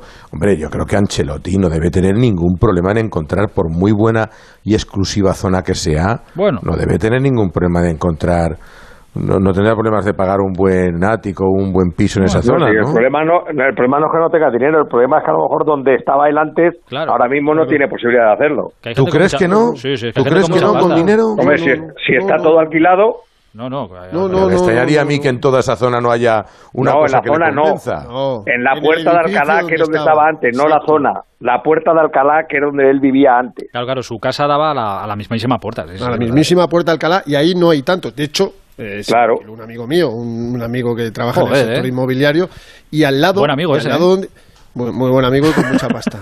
La que no la tengo yo para, para en fin, de consumo interno. Eh, y al lado de donde vivía Carlo Ancelotti, y todavía sigue la, la oficina de, de René Ramos, la, la agencia de, de, Sergio, del hermano de Sergio, está muy cerquita. pero el mismo sitio lo tiene en chino para encontrarlo, en el mismo sitio. No crees que está fácil. No, está fácil, no está fácil la, cosa. sabía un seguro que también vivía por allí en su momento, que vivía en las afueras y le gustaba el centro y se vino a vivir también por, por ahí. Eh, y antes de dicho ahí, Ancelotti vivió frente al retiro, en Menéndez Pelayo. Joder, macho, es que le, le, muy controlado lo teníamos al bueno de, de Ancelotti, Sí, pobrecillo. es que, Ancelotti se dejaba ver, se dejaba ver mucho por el barrio, va a comer, a cenar. Es un Yo personaje sido- para eso muy sociable. Yo, yo he ido a casa de Ancelotti a buscarle para traerle a, a Onda Cero. Y el tío, además me lo dijo, dice, vente que yo no sé ir. Fue en su coche, yo fui en el mío, le esperé a la puerta del garaje y le dije, follow me. Joder, follow me, que hablaba perfecto castellano. Ya, pero como estuvo, venía de, de Inglaterra, le dije, follow me, mister, y se vino conmigo. Y, y- y nada, era un tío, es un tío encantador, vamos, es un, es un, es un fenómeno. Y, y no sé, vamos a ver, ¿eh? porque el otro día vino, todos creíamos que era para hablar con Florentino y ayer dijo Florentino que no, que no, lo que vino es a la, imagino que hablaría con José Ángel, pero vino a buscar piso con su señora esposa que le encanta el barrio Salamanca como a nosotros. Pues eh, al que pueda. Hombre, pasea, para pasear está maravillosamente bien. Ya para vivir, pues eh, al alcance de, de unos pocos. Eh, Quique, según pasan los días, es que ya, ya sé que queda mucho para el partido ante, ante Croacia. Nos iremos calentando. Ahora como que nos hemos apagado un poco. Como esto fue el miércoles y... pues, Bueno, jueves, mucho, viernes, mucho, luego- ¿eh? A la vuelta de la esquina, ¿eh? No, hombre, pero me refiero que quedan dos días, que el viernes y el sábado están ahí como de impas, de... pff, Bueno, pues vale, pues muy bien. Pero bueno, mañana ya como vuelven los octavos, ya esto tendrá otro tendrá otro vídeo. Según pasan las horas, ¿el partido contra Croacia lo ves con más optimismo o con menos? Eh, el mismo, el mismo que antes del partido de Eslovaquia y, el mismo después de ver a Escocia, ah, después de ver a, Croacia en, en los tres partidos de, la Eurocopa. Yo creo que tiene un poquito más de calidad España, tiene menos oficio España que Croacia y la que Croacia es un equipo que, que, que juega siempre igual. Le da lo mismo, yo creo, jugar contra un equipo que le domine que contra un equipo que le busque el contraataque. Entonces yo creo que le va a dejar el balón a España y le va a dejar llevar la iniciativa a España, entre otras cosas porque es lo que quiere siempre el equipo español, tener el balón y llevar la iniciativa. Tiene buenos jugadores Croacia, ¿eh? que quiero decir, aparte de Luka Modric, que le decía yo tal, me decía Dani Olmo, no, no, aparte de Modric hay, hay buenos jugadores, que igual hasta ahora no les hemos visto mucho. Yo es que veía a Croacia desde el principio la he visto Hombre, muy el centro campo, el centro campo es bueno, eh, Kovacic, Brozovic, eh, lo que no tienes un poco delantero arriba edad, de ¿no? referencia. Enrique un poco pasado de edad. Es verdad. Buenos, posiblemente sí. Pero, Pero ya, no- bueno. ya no en su época dorada. Vida, Brozovic, Perisic, eh, un poco ya Modric, no están en su un mejor punta. momento. Le falta un punta bueno. Sí, sí, un hombre... Alguno, alguien muy malo te diría pues, como Rebic, España, pero te te digo haciendo la maldad, ¿eh? que nadie se enfade. A ver si luego. bueno. No, los dos de España No, son mejores. Yo creo que los dos de España son mejores. Que sí, hombre, que sí. Como- No, lo que pasa es que Croacia en un buen día te la puede liar. Es verdad que si tiene el día Modric, es un equipo que es capaz de ganar a cualquier selección de Europa. Pero ya te da la sensación de que es una generación eh, un paso por delante, como quizás eh, no, que no hubiera hecho todavía la transición. Y además, claro, han sido jugadores que lo han ganado todo, la mayoría de ellos, ¿no? Modric viene Yo de creo ganar que es una selección muy ganable, muy ganable, pero también es la mejor selección a la que se ha enfrentado España hasta ahora. Y que te puede y que te puede poner en muchas complicaciones. Para mí es ganable. Pero pero no es Suecia, no es Polonia, por supuesto, no es Eslovaquia. Pero yo bueno, te digo Suecia que no la tires muy atrás, ¿eh, Fernando? Yo creo que va a ser un equipo que va a dar guerra en, el- en la Eurocopa. Suecia, no, no lo sé, pero a mí me parece que Suecia es mucho más ganable que, que los croatas. Que Al sí, contrario. Que es, que, es, que es más ganable eh, Suecia que, Yo, que yo veo que Suecia es un equipo muy difícil de ganar. No te digo que sea muy bueno, pero es un equipo peleón, peleón, perro. En cambio, Croacia es un equipo que te puede ganar en cualquier circunstancia, pero como tenga el día tonto, es más, más ganable que Suecia. Me da la sensación, ¿eh? Lo que yo tengo es mucha curiosidad creo- por ver el 11 de Luis Enrique. Dime, Fer, perdón. No, no, yo creo que de Suecia en Croacia jugaban dos. El portero y Alexander Isak. El resto no jugaba ninguno. Pero, pero Ya, pero ya verás cómo da guerra en esta Eurocopa. Yo Ahora estoy convencido. muchas, ¿eh? muchas ocasiones, es verdad. ¿eh? Muchas ocasiones. Pasa que no, no, metíamos, no metimos una. No metimos una. Eh, bueno, eh, de la selección, pues iremos hablando mañana más de la selección. ¿Algo más que decir de la selección? ¿Alguien quería apuntar algo más? ¿Cómo está Pilicueta? Eso es para Fernando. ¿Cómo está bien? Está bien. Está bien. El que, eh, yo creo que no va a repetir Eric García. Es la, la certeza que creo que tengo.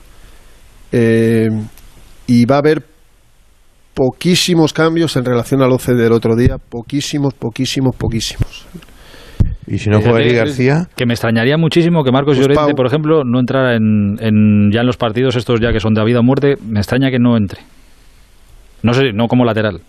A lo mejor ya en- más en su Ah, posición. en el- medio campo, yo creo que el medio campo, eso es innegociable. Yo creo que no lo va a tocar, ¿eh? No, el medio campo, y a lo mejor arriba tampoco, fíjate lo que... Coque. Pedri y Busquets son fijos. Sí, no, no. Y, y arriba me da la impresión de que si hay un cambio es Morata fuera y meter a un extremo para que Gerard Moreno juegue de nueve. Pero no, no creo que haya muchos cambios. Son cinco ¿Y si no días juega Eric descanso. García, quién juega Fernando? Pau, Pau, Pau Torres. Pau Torres otra vez. ¿Otra vez dos zurdos? Uf. Sí. No, no, ha jugado tres No veces sé. con dos zurdos. Tre- tres veces y Ya, solo, pero- a España solo le metieron un gol. Pero, no, hombre, yo creo que un central zurdo donde mejor juega es en la parte zurda, eso es indudable. Y la por había sufrido mucho en esa parte derecha, eso es así. Pero es que, a ver, Eric García, es que le tuvieron que cambiar, porque el chaval no podía más. Es- aguantó 65 minutos y los últimos cinco fueron un calvario hasta que le sustituyeron. Pero ha Pues mira. y... No, no, sigue, perdona, Fernando. No, no, no, no, si es así, Quique, yo creo No, digo que, que yo veo, si a Pilicueta está bien, yo veo a Pilicueta de central y Marco Llorente a lateral derecho. Y el resto lo mismo. ser, eh, Pero también le hizo buen papel de lateral, con lo cual nunca sabes. Yo, yo esa teoría de lo que funciona no lo toques, es verdad que era Eslovaquia, eh, que luego si hacemos un análisis sobre el rival dices, vale, hemos ganado bien, pero el rival no era muy allá. Pero no sé, a lo mejor les da confianza y lo que decíamos el otro día, son cinco días o seis de diferencia de un partido al otro, recuperación máxima, a lo mejor Eric García coge ritmo. Yo en esta quiniela estoy más por pocos cambios o, o casi ninguno, ¿eh? Bueno, eh, os diría que lo veremos, pero lo veremos cuando Luis Enrique quiera que lo veamos. Eh, bueno, pues nada. No, o cuando nos lo cuenten, cuidado. o cuando nos eh. lo cuenten, o cuando nos lo cuenten. Eso es, exacto. cuidado, eh, que una cosa es no querer que nos que le veamos y otra es Que nadie le vea. eso es. Exacto. Que los páramos, los páramos están muy bien situados. Voy a poner andamis allí en la federación. Eh, mira, Alfredo, para que sepas, por si acaso te interesa lo que sea, me está, eh, hemos hecho un estudio de mercado ahora mismo aquí, el equipo del Transistor. Un piso en la castellana así vacío, tiene buena pinta, la verdad, 2.600.000. Eh, y un piso en la calle Alfonso XII, también cerquita de, de la Puerta de Alcalá, 3.200.000. Estábamos nosotros trabajando hace años. 3.200.000, garaje incluido, eso sí. Cual, No, pero vamos a una cosa. Ancelotti no comprará. 394 metros O sea, cuadrados. búscame no, no, alquila, alquileres. alquila. no me- Alquila. Alquila, alquila, alquila. Alquila, claro. Mira lo que, es, lo En que el- en costará el, alquiler Barcelona- de un piso que cuesta 3.200.000. No sé cómo serán en el Madrid, en el Barce- en, eh, pero en el Barcelona normalmente al jugador le da- pagaban una parte proporcional. Es decir, usted cobra tanto y le damos, hace unos años, eh, y le damos eh, 70.000 al año de vivienda o lo que sea. Es mejor, no- es mejor que no contemos esas cosas, Alfredo, porque la gente se va a encabronar. Pensando que con lo que ganan y encima le pagaban el piso, venga, hombre. Y yo aquí pagando. Ancelotti a la edad que tiene, comprar una propiedad en Madrid ya me parece excesivo, salvo que se quiera jubilar y vivir aquí. Pues es que se vive de maravilla. Es un sitio recomendable para cualquiera. Eh, mira, hablando de Ancelotti, quiero comentar con vosotros varias cosas. Enseguida estamos también hablando de lo que va a pasar mañana en la Eurocopa. Pero antes, varios asuntos que quiero tratar. Pablo ha vuelto a suspender. No sé qué hacer. Prueba con The Memory Studio. A Luis le va genial. The Memory contiene vitamina B5 que contribuye al rendimiento intelectual normal y eso lo nota en exámenes. The Memory Studio, de Pharma OTC. ¡Vigor, gor, gor, gor, gor, gor, gor, gor! Toma Energisil Vigor. Energisil con maca contribuye a estimular el deseo sexual. Recuerda, energía masculina, Energisil Vigor. Este anuncio dura 25 segundos. En la mitad de tiempo voy a contarte que ahora puedes llevarte un Volkswagen por la mitad de la cuota hasta el 2022 con MyRenting. Y ahora tienes la otra mitad del tiempo para imaginarte todo lo que puedes hacer este verano con tu Volkswagen nuevo y la otra mitad de la cuota. ¿Ya lo has pensado? Consulta condiciones en Volkswagen.es. Volkswagen. Mmm, buenísimo. Perdona, ¿has dicho que está buenísimo? Sí, exacto.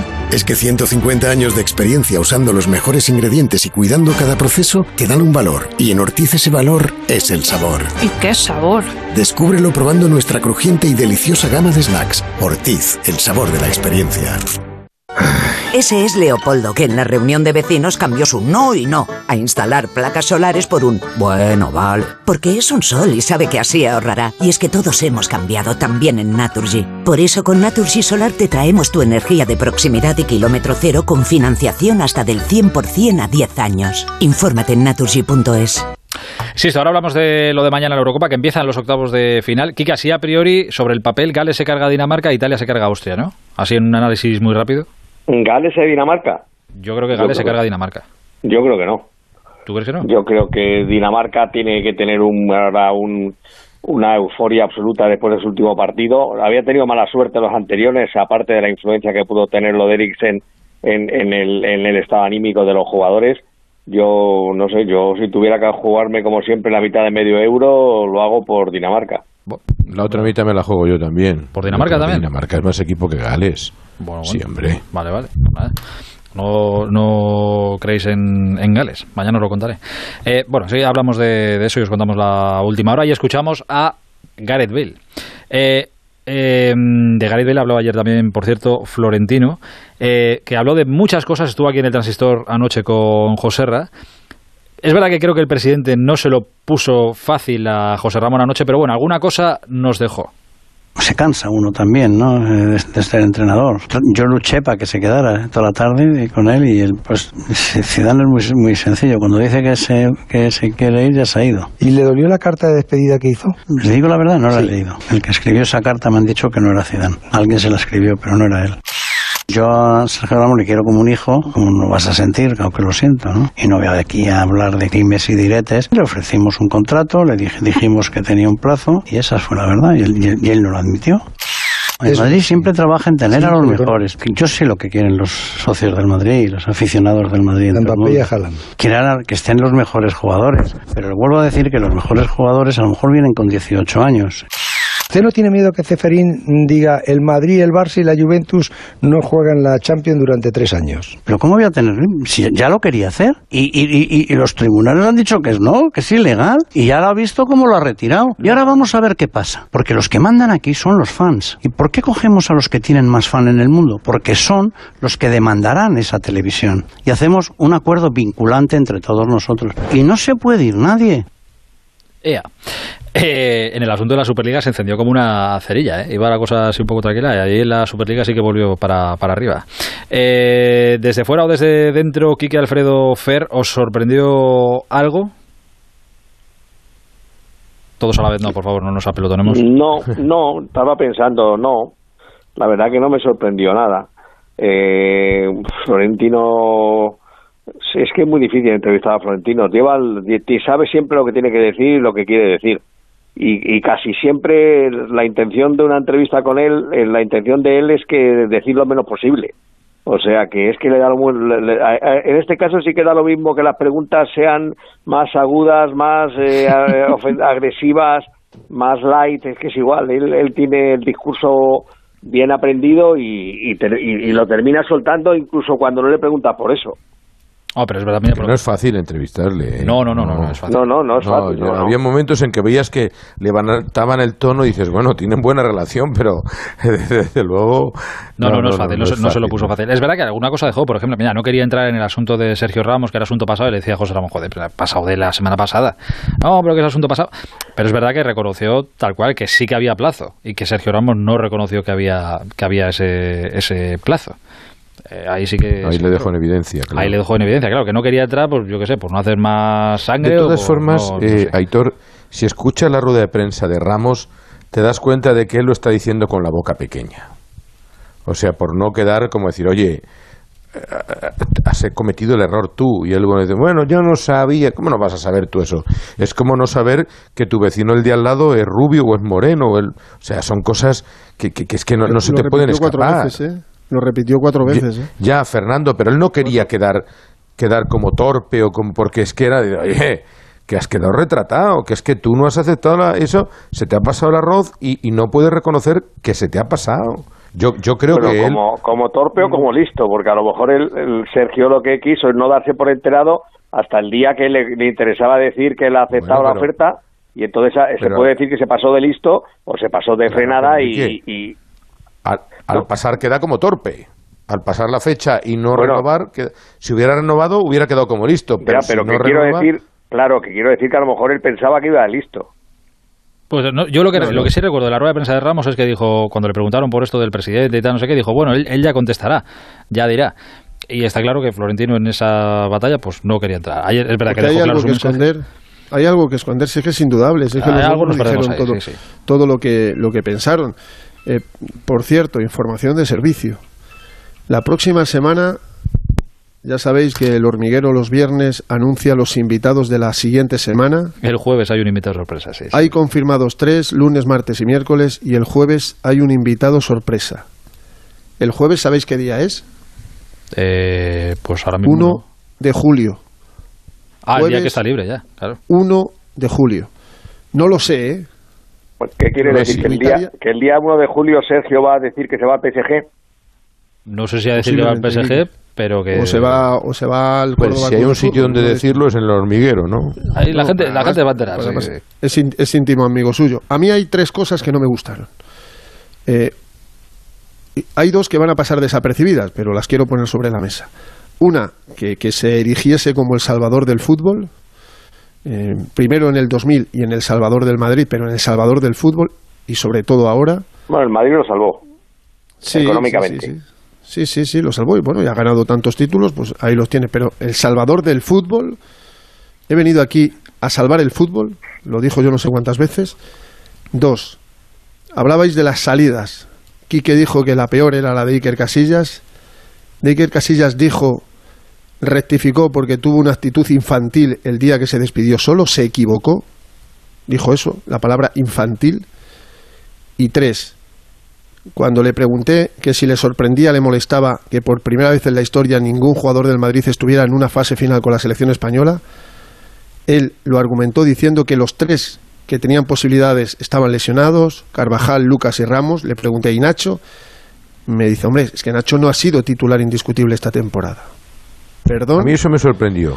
Y dijo otra Dijo cosa. que era el tercer central. Entiendo el cuarto. Entiendo que Luis Enrique no convoque al cuarto central del Real Madrid. Pero señores, si Eric García es el sexto del Manchester City y Diego Llorente es un futbolista formado en la cantera del, del Real Madrid que ha jugado un partido con el Real Madrid en toda su vida, o dos. Me sorprendió mucho esa reflexión sobre Nacho porque no hace justicia al temporadón de Nacho. Nacho este año no ha sido el cuarto central del Madrid. Ha sido el mejor central del Madrid. el mejor central del Madrid. Y no sé, no sé en qué, en qué pudo estar pensando, pero, pero creo que no le hace un flaco favor a uno de sus jugadores. Porque creo que Nacho se merecía estar en esa lista, pero eso ya es otro cantar. Eh, sí es verdad defendido tanto a Luis Enrique como a Florentino Pérez. hay, va- hay, hay varias cosas, la que, la que decía Fer. Yo, es verdad que me quedé con ganas de, de preguntar, lo que pasa que ya iba tan enrocado, había estado tan enrocado en lo de la Superliga y demás. Yo sigo sin entender. eh, yo soy seguidor del Cádiz, del Alavés, del Eibar o del Murcia y sigo sin entender en qué me beneficia que tres equipos de mi país ganen el doble del dinero del que ya ganen. Pero bueno, eso es otro cantar, que él tenía sus ideas, iba para adelante y ya está. Eh, del futuro tampoco quiso hablar mucho, no quiso hablar mucho de, de Mbappé. Yo la sensación que tengo es que si hubiera algo sería un típico fichaje de agosto para adelante. Eh, y ha renovado que esto, yo no sé si lo interpretáis de alguna manera o no, lo he contado al principio, que no tiene más que esto. El PSG ha renovado a Izan Mbappé, que es el hermano de 15 años de, de Kylian y ha renovado hasta el 2024. Estaba en la cantera del PSG, pues ha renovado tres añitos más, hasta 2024. No sé si incumbe de alguna manera o si... Hombre, Yo- tiene- yo- a- a- algo tiene que ver, supongo. Y es que es lo primero que te da a pensar, hijo, eh, pues si el hermano sigue aquí, pero bueno, que tampoco... Pero mira, Bueno, esto algo es como que el tema. por parte del PSG, vamos, no que aparte por, Sí, por sí. por parte del jugador no tiene no tiene ningún significado. Pero mira, esto es como el tema Messi y un poco lo, lo hilo con el tema de la renovación de Messi. Todo el mundo, no, Messi ya llega a un acuerdo. No, Messi todavía no llega a un acuerdo. Cada día está más cerca, pero están las negociaciones y todavía no ha dado el sí definitivo, que esperan que sea antes del día 30 de junio. Pero, o sea, la operación Messi no es una operación que la pueda llevar el PSG en Manchester City como el que se va a comprar mañana, no sé, a- no, no te digo Dani Olmo, mucho menos un jugador. O sea, estas operaciones son de tanta magnitud que no se pueden hacer de un día para otro. O sea, yo no creo que el Madrid este año si no ha empezado ya a cometer la operación Mbappé, la pueda acometer, porque es una operación descomunal. Pero es que el Madrid de yo creo que lleva en 180. esta operación Lleva dos mucho años, tiempo. Alfredo. Es que lleva Lleva mucho dos años. Pero, pero tú crees, pero tú crees, Fernando, sí. que la puede ejecutar en, Que sí, en, que sí. en- en 30 días? Sí, sí. Que sí, Alfredo, que sí. A mí me En 30 parecería, y en vamos. Y en, y en 24 horas. A mí me parecería, vamos. No, no, pero Alfredo, que llevan dos años, hombre. Yo creo que hay una Ya palabra que lo define todo. Voluntad. que tienen el sí- Si hay que voluntad- el sí de Mbappé. En el Madrid, el único temor que tiene, y creo que Quique va a estar de acuerdo, es que el PSG le ponga un cheque en blanco a Kylian Mbappé. O le ponga un cheque de 50 millones de sueldo. Es el único temor que hay, que el jeque, por, por, por decir, a ver quién la tiene más larga y quién más largo, le diga a Mbappé, mira, no te vas a ir. ¿Sabes por qué no te vas a ir? Porque te doy Porque todo lo poderoso que don quieras. dinero es caballero. Y te voy a poner, a ver, ¿qué quieres? Dime, 50, aquí los tienes. Es lo único que puede evitar, y, y- y escucha, y no descartemos que Mbappé le diga, mire, eh, al ni por 50 me quedo. Le he dicho a esta gente que me voy y me voy. Que no es este año usted porque usted no quiere ponerle precio. Al siguiente. Porque estamos todos claros. Si no es este año, Mbappé libre va a venir al Real Madrid y va a recibir el dinero que el Madrid no le iba a pagar al Paris Saint Germain. Esto está así. Esta no es una operación de la No, no, noche a la pero yo mañana. que se venga el año que viene lo veo normal. Pero que este año esta operación con lo que significaría de desembolso económico tal, ya habría mucho run run, mucho y no no lo veo, no lo veo para esta temporada. ¿No ves el run run? Pero si no hace falta ver run run, si con Joder. Florentino no hay run run, si con Florentino va todo como va. Hemos hecho que ha hablado Sí, tantas veces 100 con Mbappé. Este año de 40 son- debates, Alfredo, hemos hecho Haaland Mbappé a lo mejor 38. Pero sí, pero, pero no, no veo no veo la claridad de decir el Paris Saint Germain, venga, te lo voy a vender, te lo voy a vender y son 100 millones. No, no lo veo. Es que por eso, por eso te decía que la palabra es voluntad. Tiene que haber una voluntad del PSG, de decir, porque el PSG, No, como no, por no, mucho el- que el diga, orgullo del el PSG chaval se quiere marchar, pero tú te quedas aquí. Pues entonces no hay más El orgullo del PSG ¿Cuándo llegó impide, Ronaldo? vamos. ¿Cuándo llegó Ronaldo? Eh, Ronaldo tardó, Ronaldo fue... El gordito, el gordito. ¿Cuándo Ah, llegó Ronaldo? pues ya no me acuerdo. Quique lo sabe. ¿Cuándo llegó El, Bale? el último día. ¿Cuándo llegó Bale, Quique? El último día también. Sí, sí. ¿Cuándo llegó Luca Modric? A mediados de agosto. Cuando casi llegó De Gea, también el último día. Escuchadme. Yo solo te digo que el Barcelona fue a por Berratti y le quitaron a Neymar. No compares a Dios con un gitano. Cógete la, eh, eh, cógete la eh, cartera. eh, Eso es un golpe El bajo, ¿eh? se va a llevar a Sergio, ¿eh? futbolísticamente. Se va a llevar a Sergio. Que se va a llevar a Sergio. El ¿eh? PSG le va a dar a, el PSG le va a dar a Sergio no lo que, no- lo que no le dio al Madrid, ¿eh? Es correcto, es verdad. Ese- bueno, No, ese sería pero el movimiento lógico. El orgullo, el orgullo del, del equipo catarí y todo eso también no lo dejéis aparte. O sea, ellos, incluso Mbappé ya es una cuestión menor. Es la dignidad de que no le quiten lo que ellos quieren tener. Eh, ¿Sabéis quién tendría pasta? Bueno, es que no sé si, claro, si lo invirtiera todo para fichar a, a Mbappé. Eh, el campeón de Liga, del Atlético de Madrid, que desde hoy eh, tiene 182 millones de euros más. Se dice fácil. Han aprobado una ampliación de, de capital. Otra cosa es en lo que inviertan la pasta. Jano Mori, buenas noches. Hola, Aitor, ¿qué tal? Buenas qué noches. gusto en saludarte. ¿Cuánto tiempo? Sí, es verdad. Los campeones están de vacaciones. Exacto, los campeones se van de vacaciones. Ortego, 34 días después de ganar la Liga. Eso. Exactamente hoy. Escucha, ¿cuándo, ¿cuándo vuelve el Atleti? Si les queda nada. La semana que viene están todos trabajando ya. El día 7 de julio, efectivamente, El día pretemporada ah, es- para el día 7 es este lunes, no el siguiente. Pero hay muchos equipos que el 5 o el 4 están volviendo ya, ¿eh? El Madrid Sí. el 5. ¿Ves? El Madrid el sábado, entonces. Las pruebas médicas y toda esta historia. Eh, bueno, Pero cam- ha sido un día clave, ¿eh? importantísimo para el Atlético de Madrid. Estaba señalado en el calendario esta fecha del 25 de junio, en la que se ha producido esa Junta General de Accionistas que ha aprobado por unanimidad la ampliación de capital, como tú dices, de 181,8 millones de euros. Bueno, evidentemente con el objetivo de, uno, paliar los efectos económicos de la pandemia y dos, mantener el nivel competitivo de la plantilla, ¿no? La plantilla del actual campeón de liga. Yo creo que ha sido además eh, una jugada muy hábil de Miguel Ángel Gil, que ha conseguido que una compañía como eh, Ares Management Corporation, que es un inversor americano, una compañía importantísima ¿eh? que maneja eh, 227 mil millones de euros en el mundo, Joder. haya aportado 120 millones de esos 181,8 para la ampliación de capital.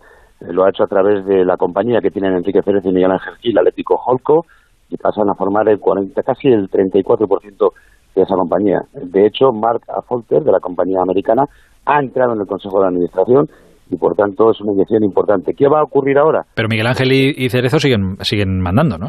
Sí, sí, sí. Miguel Ah, Ángel vale. tiene el 46,68% de las acciones de esta compañía, de, de esta empresa, de Atlético Holco, y Cerezo el 15,21%. Eh, sabéis que hay un tercer, eh, una tercera pata del banco, que es la de el fondo israelí que preside Iran Ofer, Quantum Pacific Group, que tiene el 32%. Pero lo importante es que ahora mismo ya hay 120 millones de euros para empezar a consolidar la plantilla y mirar en el futuro. Esto pasa por eh, acometer el fichaje de Rodrigo de Paul y las renovaciones de Llorente y de Simeone que se van a producir en breve. Y Pero bueno, eso pues es- a ver, para Marcos Llorente entiendo que algo de pasta pues irá para mejorar el contrato. Pa- ¿Para Simeone también va a ser un poquito más? No, no estoy hablando de renovar a Simeone hasta el 2024. Tiene Ya, ya, ya, pero renovar, pero por, pero por lo mismo. Bueno, yo qué sé, no sé. pa- Bueno, eh, un poco más. ¿no? Yo- euro arriba, creo- euro abajo, al final tampoco... yo creo que, que le llega para pagar el recibo de la luz, ¿no? Sí, sí, y para comprarse un piso en la zona que le gusta a Alfredo en Madrid también. Sí, y para, y para terminar, Aitor, bueno, pues ahora mismo, mm, hasta esa cifra de 181,8, bueno, pues hay 7.000 pequeños accionistas que tienen un mes para decidir si quieren aportar su parte o no. En cualquier caso, es una muy buena noticia y con este dinero ya el Atlético de Madrid, insisto, puede acometer el presente y el futuro cercano con eh, viabilidad y con la garantía de tener un equipo fuerte, competitivo y que esté dispuesto a luchar por grandes logros, como ha sido año en la Liga, y quién sabe si por pelear también la Champions el año que viene en Europa. Oye, está quitando lo de, de Paul, que sí que está sonando un poquito más, que se da, da prácticamente por hecho. Está la cosa como muy tranquila en el Atlético de Madrid. Y terminó, creo, la temporada así un poco, no un poco revuelta, pero que, no sé, casi que se daba por hecho también que Saúl, por ejemplo, jugador importante, pero que muy poca Sí, gente lo bueno. veía siguiendo tal. ¿Está la cosa tranquila? Sí, entonces vamos a ver, lo que funciona no se toca, es una máxima del fútbol ¿no? y de la vida. El equipo ha sido campeón, no va a tener muchos retoques, quizás dos, tres fichajes como mucho. Está muy orientado y muy avanzado donde comentan el de Rodrigo de Paola, de acuerdo con el Udinese. Vamos a ver por qué cantidad, se habla de 35 millones de euros de Italia, yo creo que va a ser un poco menos, pero es una petición de Simeone y eso es garantía de que va a venir. Eh, eh, el Atlético Madrid podría o querría dar salida a jugadores como Versálico, Vitolo o Rebic, vamos a ver si se pueden producir. Y en el tema de Saúl, yo vengo diciéndolo hace mucho tiempo. Eh, es verdad que Saúl ha hablado con el club y ha dicho que quiere cambiar de aires, que quiere, eh, bueno, vivir otra experiencia, eh, quizá en la Premier. Es verdad que se habla de- de- de- del interés de equipos importantes como el Manchester United, pero la realidad a día de hoy, Aitor, es que no ha venido ni ha llegado ninguna oferta a las oficinas del Wanda Metropolitano por Saúl. Así que eh, ultimará sus vacaciones y el 7 de julio se presentará con la plantilla si no se produce antes, como te digo, una oferta en firme. Es verdad que el Atleti está dispuesto a ayudarle en esa salida, no lo va a regalar, pero evidentemente es uno de los capitanes y el Atlético de Madrid entiende que sin su deseo puede ayudarle y lo va a hacer. Pero, insisto, a día de hoy no hay ninguna oferta. Entonces me, hace- me ha hecho mucha gracia siempre en el, en el mundo de- del fútbol, claro, de oferta, se habla, el United, no sé qué, ya, ya, pero man- manda algo a las oficinas o llama a Miguel Ángel y dile, oye, tanto o no. Es que, ¿sabes lo que pasa, Héctor? Que es muy fácil hablar, pero luego hay que poner el dinero encima de la mesa. Claro, claro, sí, eso es lo chungo. Por lo general eso suele ser lo difícil. Claro, Pero vamos, claro. En el mundo del fútbol y en un restaurante con colegas. O sea, lo difícil es siempre poner el, el dinero en la mesa. Eh, Jan, un placer saludarte. Un abrazo muy grande, ¿eh? Un abrazo para todos. Hasta luego, chicos. Adiós, amigo. Chao. Eh, por cierto, mira, otra de, las cosas, otra de las cosas que dijo ayer Florentino, que también lo dejó claro, que en Madrid parece que está también así todo un poco calmado y demás, ahora ya una vez resuelto lo de Sergio Ramos, que tiene 35 jugadores y que solo caben 25, con lo cual ya hay 10 ahí que, pues, eh, cedidos, Y vendidos. 32 el Barça, ¿eh? Y 32 el la- Barça. El, el problema que tiene el Barcelona es la operación salida, ¿eh? que tiene que rebajar la masa salarial. Dicen que cerca de 200 millones de euros. Solo. Es una barbaridad, ¿eh? 200 millones de euros de masa salarial es que es echar casi casi al equipo titular, ¿no? O sea, la, la- la crisis económica del Barcelona se va a notar y, y ahora es cuando tiene que hacer malabarismos, porque vale, renovar a Messi, pues puedes cuadrar las cifras, pero cuando tengas que empezar a quitar cuatro o cinco titulares, están intentando quitarse encima Jordi Alba, Jordi Alba no quiere irse, hay una oferta del Inter de Milán, pero el Inter tampoco tiene dinero, son trueques, y lo que quiere el Barcelona, que tiene los jugadores que ganan más de toda Europa y del mundo, es que esos futbolistas acepten irse a otros equipos porque no se los pueden pagar ahora mismo, ¿no? Claro, pues es el mismo problema que tiene el Madrid, que yo entiendo Que si Ancelotti No, no, llegara y... más, más ficha paga el Barça que el Madrid. Sí, sí, sí, es el correcto. club que más paga del mundo. Es que es, es irreal lo que pagaba. Pero que en, en- me refiero en, en la situación de futbolistas, que igual Ancelotti diga, mira, pues este no, este no, este no. Ya, pero es que, pues igual que en el Barça, eh, Koeman diría, pues mira, este no, Coutinho tampoco, Umtiti tampoco, no pero, sé qué. pero un ¿dónde, futbolista pero de dónde van? del Barcelona ¿Dónde van? gana lo mismo que una estrella de cualquier equipo de- de- de otro, de otro país, ¿no? Y ese es el problema que tiene el Barcelona, que durante años ha ido inflando los salarios de los jugadores, les ha ido renovando a lo bestia, que, que ya te digo que la mayoría de los jugadores de la plantilla del Barcelona cobran nivel de estrella mundial. No, no, es tremendo. Ese es el problema de tres jugadores del Madrid. Ese es el problemón para sacar a tres jugadores, que son Isco, Marcelo y Mariano. Pues de ese Claro, nivel está están complicado. 8 o 9 del Barça. Pues que, es, es, que- pues 10 se tienen que marchar. Del Madrid 10 se tienen que marchar. Y del Barça 7 se tienen que marchar también. No, no, no, más, más. 8 o 9 porque además tienen que venir dos o tres fichajes. Ah, bueno, claro, claro. Si, que, no, si encima quieres traer más gente, claro, Es que claro. dijo. Laporta, quiere un lateral izquierdo, quiere otro central y quiere un centrocampista que iba a ser Winaldum. O sea, si vienen tres más, estamos hablando de 35, Kuman quería una plantilla corta de 22, 23, estás hablando de 12 jugadores fuera. Bueno, nos queda un bonito verano por delante. Si pensabais que iba a ser tranquilo, no, no, tranquilos que tendremos para tendremos con qué que haga el sustituto, nosotros nos cogeremos vacaciones, no hay Sí, todo. hombre, ¿qué dices? Ah, no. No, no, pero ¿qué dices de vacaciones? Yo pero eso pensé qué que es? nos daban vacaciones No, este hombre, año. no, no, no, no, no, eso eso Ortego, ya sabes. No, no, no, no, no. No, no, no. No, no. No paramos. No, pero Yo, yo voy a hacer una, yo voy a hacer un Mr. Chip. escucha, voy, a pero se empezar cumple, a, voy a empezar a cumplir años todos los viernes. pero se cumple años una vez al año, no se cumple años más. Que no, no, no, no, pero eso de las vacaciones no, no. Ya lo hablaremos, con calma, pero de momento no, de momento no. Eh, Por cierto, eh, la última, Hitor, eh, en clave Real Madrid, eh, la Roma impide que Borja Mayoral tenga alguna opción de jugar los Juegos Olímpicos. Eh, ya sabes que Borja Mayoral estaba cedido por dos temporadas a la Roma. Dos millones de euros por cada temporada. Opción de compra este año 15 millones. Si se le queda y quiere comprarle el próximo año serían 20.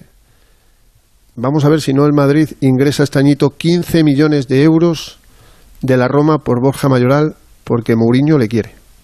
Ha hecho un temporadón. ha hecho un temporadón, pero vamos, temporadón. Y todos los cedidos que vuelven al Madrid, que son Tropecientos. son ocho, no ocho. Vuelve Odegar, vuelve Luka Jovic, vuelve. Gareth Bale, tres, Ceballos cuatro, Brahim cinco, Reinier no, porque sigue cedido un año más en el Borussia Dortmund, Vallejo seis. Pues de esos, jugadores, ¿eh? de esos cinco, mínimo se van a ir otra vez cedidos. O alguno traspasado, porque no quiere ir más cedido en el caso de Dani Ceballos. Y ya vas aligerando los 35, ¿eh? ya quedan menos. Sí, sí, no, no, Pero no son malos estos que regresan. No, ¿eh? no, no, no, no. Pero suena- suena bastante bien Yo el quisiera mucha gente.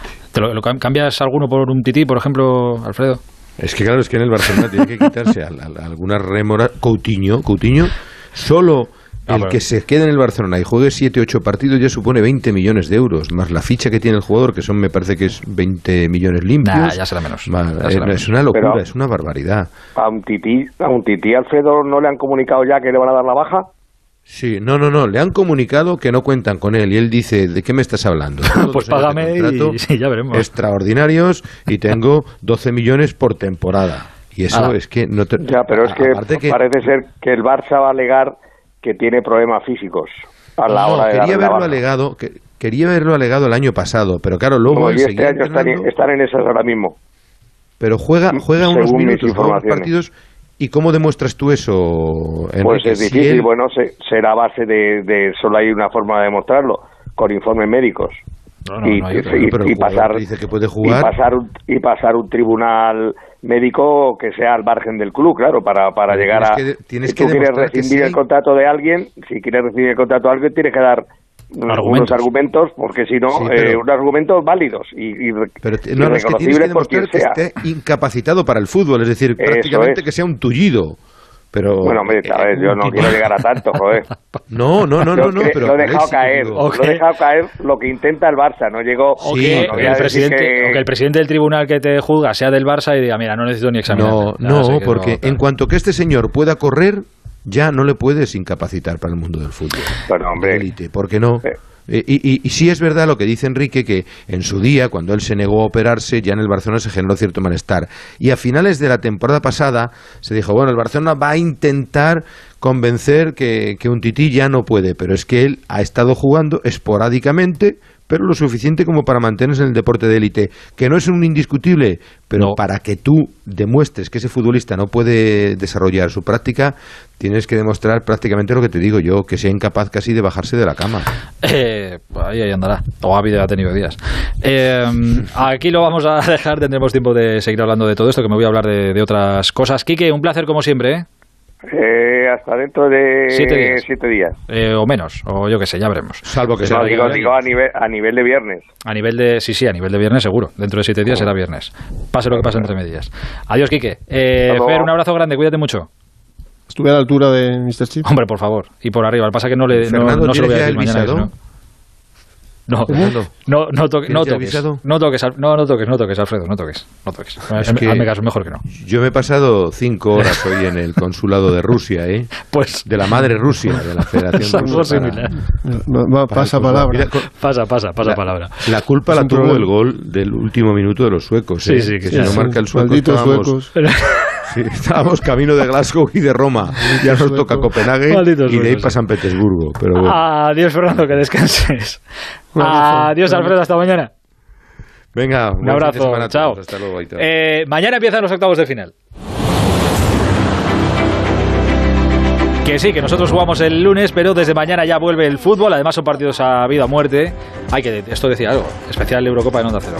Perdón, que me lo he comido. Bueno, a partir de las 6 de la tarde de Radio Estadio, mañana os contaremos qué selección sigue adelante. ¿Qué selección pasa a cuartos? ¿O Gales o Dinamarca? Yo apostaba por Gales. Eh, el resto ya veo que van bastante con Dinamarca. Alejandro Romero nos lo va a contar mañana en Radio Estadio. Hola, Romero, buenas noches. Hola, Aitor, buenas noches. ¿Con quién vas tú? Yo con nadie, yo con el fútbol. Voy con el fútbol y, Vale. y con España. Con el fútbol y con España.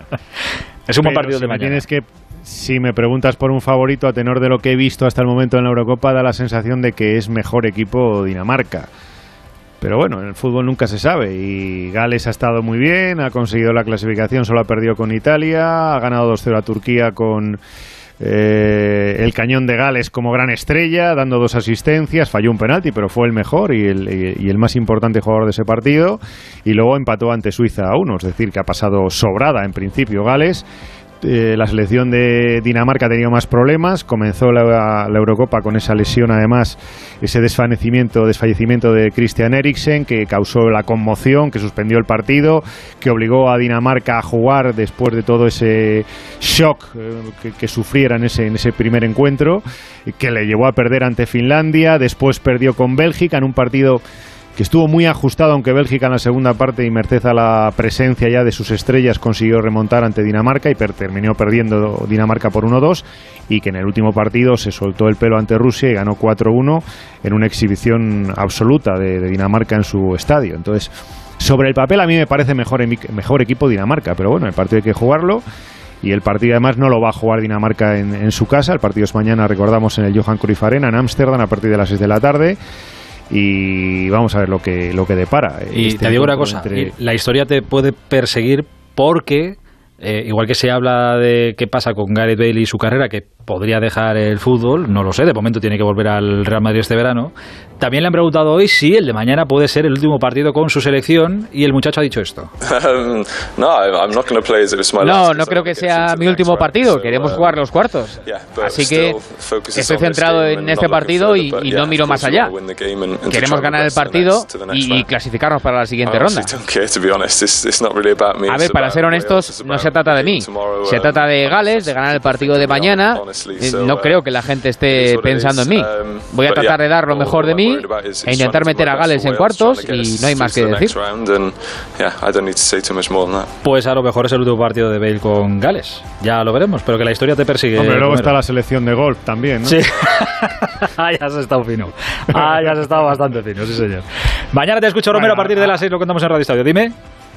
No, que a mí, a mí Bale me gusta, me parece un buen futbolista. Además, un futbolista que, como decía ayer Florentino Pérez, eh, le ha dejado momentos inolvidables en el Real Es Madrid. verdad. Y ojalá que pudiera, que pudiera volver a repetirlos, pero no parece ese el camino. Pero bueno, No eh, parece. vamos a verlo. Vamos No a verlo. Eh, y Igual- yo la, la fe la tengo eterna siempre en, en los jugadores y en los grandes jugadores. Igual le vemos en el máster de Augusta. ¿Quién sabe? Yo qué sé. Pues, nunca se sabe. Igual se acaben fundando una chaqueta verde un día de estos. Un abrazo, Romero. Hasta mañana. Cuídate. Chao. Adiós, amigo. Chao. Y a las 9 de la noche, Italia se mide a Austria. Así que aquí sí que no hay demasiadas dudas a tenor de lo que hemos visto hasta ahora en la Eurocopa. Mario Gago, Italia, buenas noches. ¿Qué tal? Muy buenas. Está Italia revolucionado porque, claro, pensarán que con lo que han visto hasta ahora, a Austria no les dura un telediario.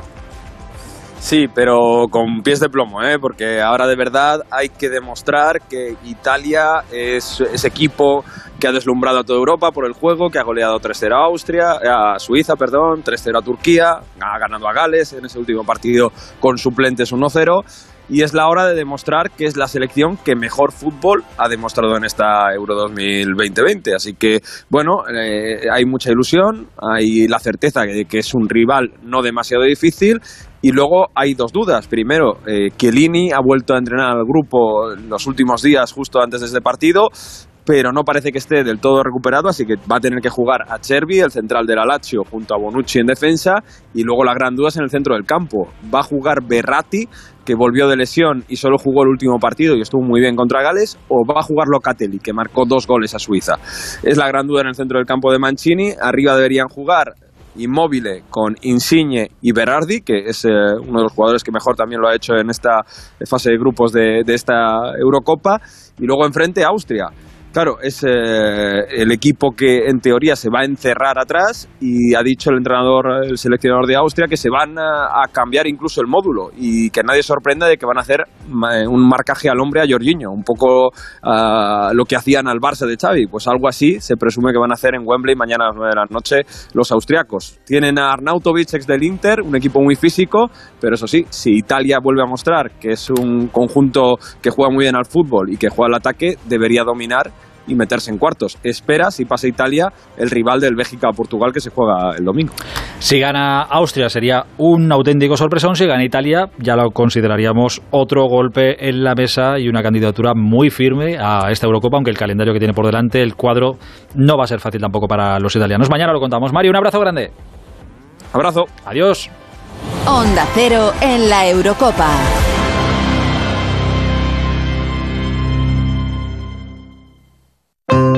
Si necesitas un coche, pero no quieres comprártelo, ¿por qué no te suscribes a uno? Con Motion de Hyundai es muy sencillo. Puedes hacerlo desde tres meses con todo incluido y cambiar de coche si cambian tus necesidades.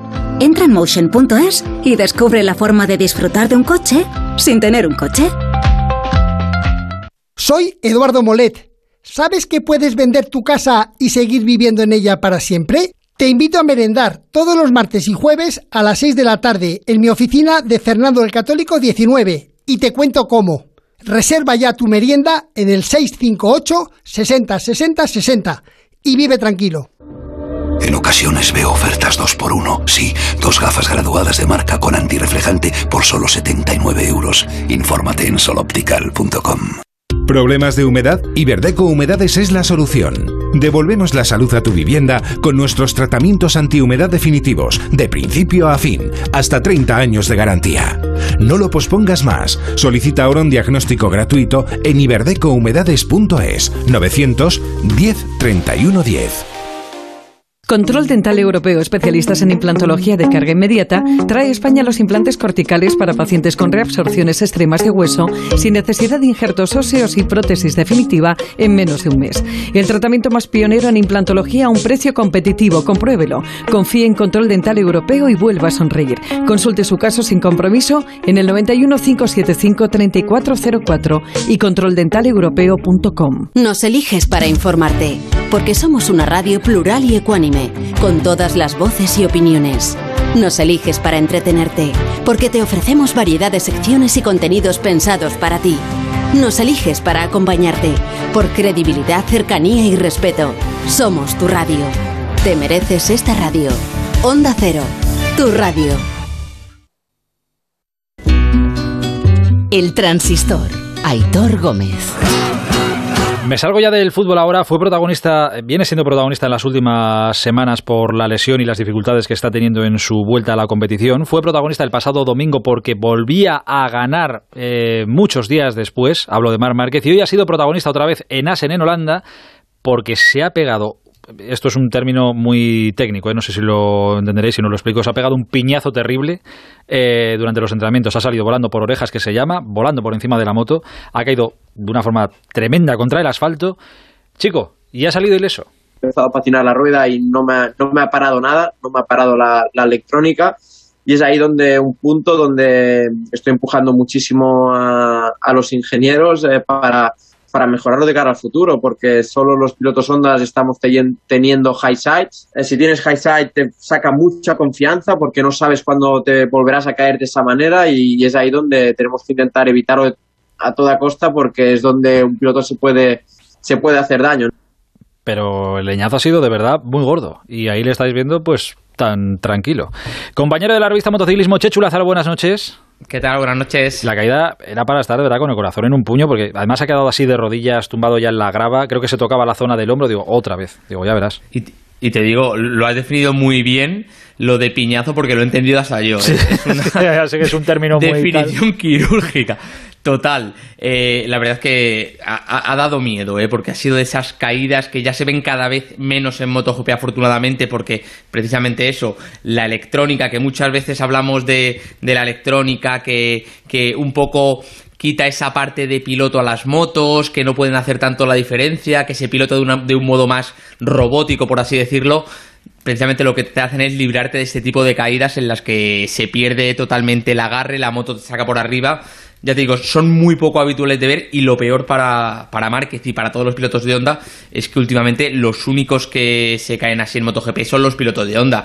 De hecho, hoy Márquez, que no es nada habitual que lo haga, ha dado un pequeño tirón de orejas a Honda en esta parte, le ha dado un toque de que se tienen que poner las pilas porque, porque en, otras marcas no pasan esto y lo que hemos escuchado, que al final este tipo de caídas lo que hacen es restar confianza a un piloto porque si una caída no te la esperas, ¿cuándo aprietas fuerte? ¿Cuándo, aprietas, cuándo, cuándo le das algas a tope si no, no sabes si en algún momento te puedes sacar la moto? Ya te digo, hoy Mark estaba preocupado, ha dicho que no estaba enfadado pero sí preocupado y que esperan que esto Honda lo solucione, ha dicho literalmente, ha dicho en un futuro y el futuro es la próxima carrera. Ea. Eh, mañana te pregunto, cuando ya sepamos en qué posición sale en parrilla y veamos la clasificación oficial, mañana te pregunto cuál es la realidad ahora mismo de Marc después de haber ganado el otro día. Pero ahora que decías que Márquez ha pegado un tirón de orejas a Honda, eh, no tienes ni idea de lo que es un tirón de orejas. He leído estos días a Maverick Viñales, que terminó último el último Gran Premio la semana pasada, no me siento respetado como piloto y nunca había estado tan enfadado en mi vida. No entiendo nada de cómo van las cosas y cada vez que intento buscar soluciones en Yamaha me responden un no sé. Es difícil mantener la motivación, me he rendido muchas veces porque no lo entiendo, quiero trabajar y la respuesta es no sé. Es difícil de aceptar. Esto es un tirón de orejas. Sí, sí, sí. Y Esto sí. cosa. Eh, lo dijo Maverick el fin de semana pasado en Alemania y yo puedo entender, puedo llegar a comprender, aunque no lo comparto, que en caliente se, se diga esto sobre la marca que dio el último Maverick Viñales, pero es que llegamos aquí ayer, en la rueda de prensa habían pasado cuatro días desde la carrera y no recogió cable, vamos, mantuvo el discurso exactamente el mismo.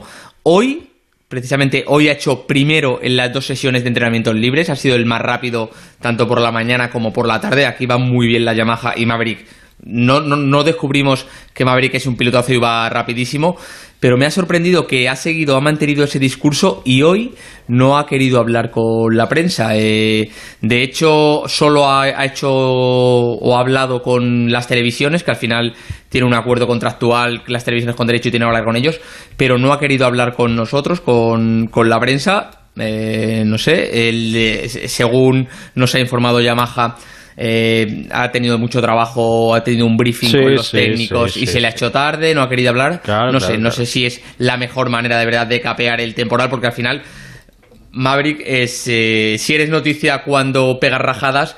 Si encima no hablas, también eres noticia. Hoy que era precisamente el día un poco para desquitarse, para haber hablado en la pista como ha hecho. Si hoy no ha querido tampoco hablar y ha mantenido un poco este, este tono, entiéndame, amenazante o un poco Sí, un poco desafiante, sí, quizás sí. va- vamos a ver, vamos a ver, porque no, no pinta bien, ¿eh?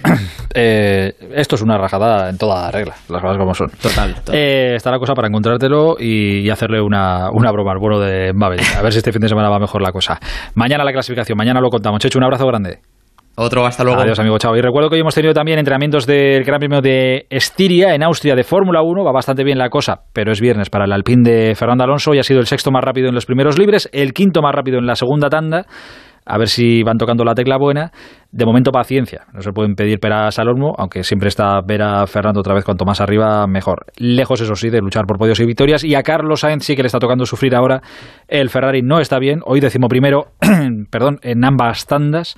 Y hay que tener paciencia. Es que la temporada que viene van a cambiar mucho esto, ya lo veréis. Mañana la clasificación también de Fórmula 1. Y mañana también ciclismo.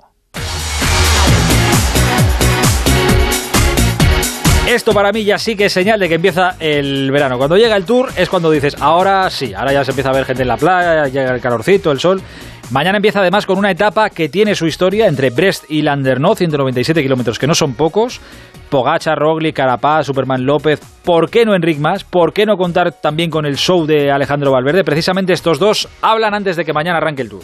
Es un tour poco menos duro creo yo que el año pasado, pero bueno, esto no lo puedo decir antes del tour porque no es la dureza sino la velocidad de- de- del pelotón. Estamos muy motivados y yo creo que tanto como Alejandro, como Miguel Ángel, como yo, como todo el resto del equipo está muy muy bien. Me encuentro bastante bien. Y como no se corrió la primera parte de, de la temporada, como Mallorca, Valencia, Andalucía y eso, entonces, pues como que llego ahora bastante más, más entero. Ojalá. Mañana ya hablaremos, habiendo visto algo en la carretera. Hoy un primer acercamiento a lo que va a ser esta edición del Tour. Pedro Delgado, buenas noches.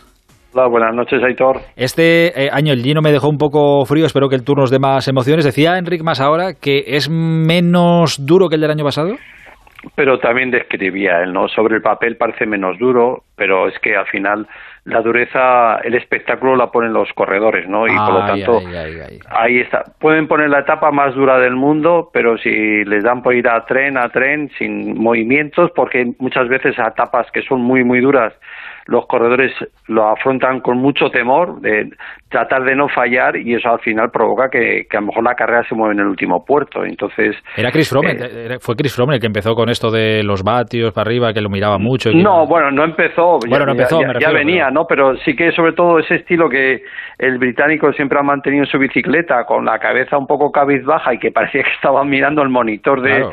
de su ciclocomputador, parecía que estaba más pendiente de la pantallita que de la carrera. Pero bueno, Eh, oye, mañana- son cosas.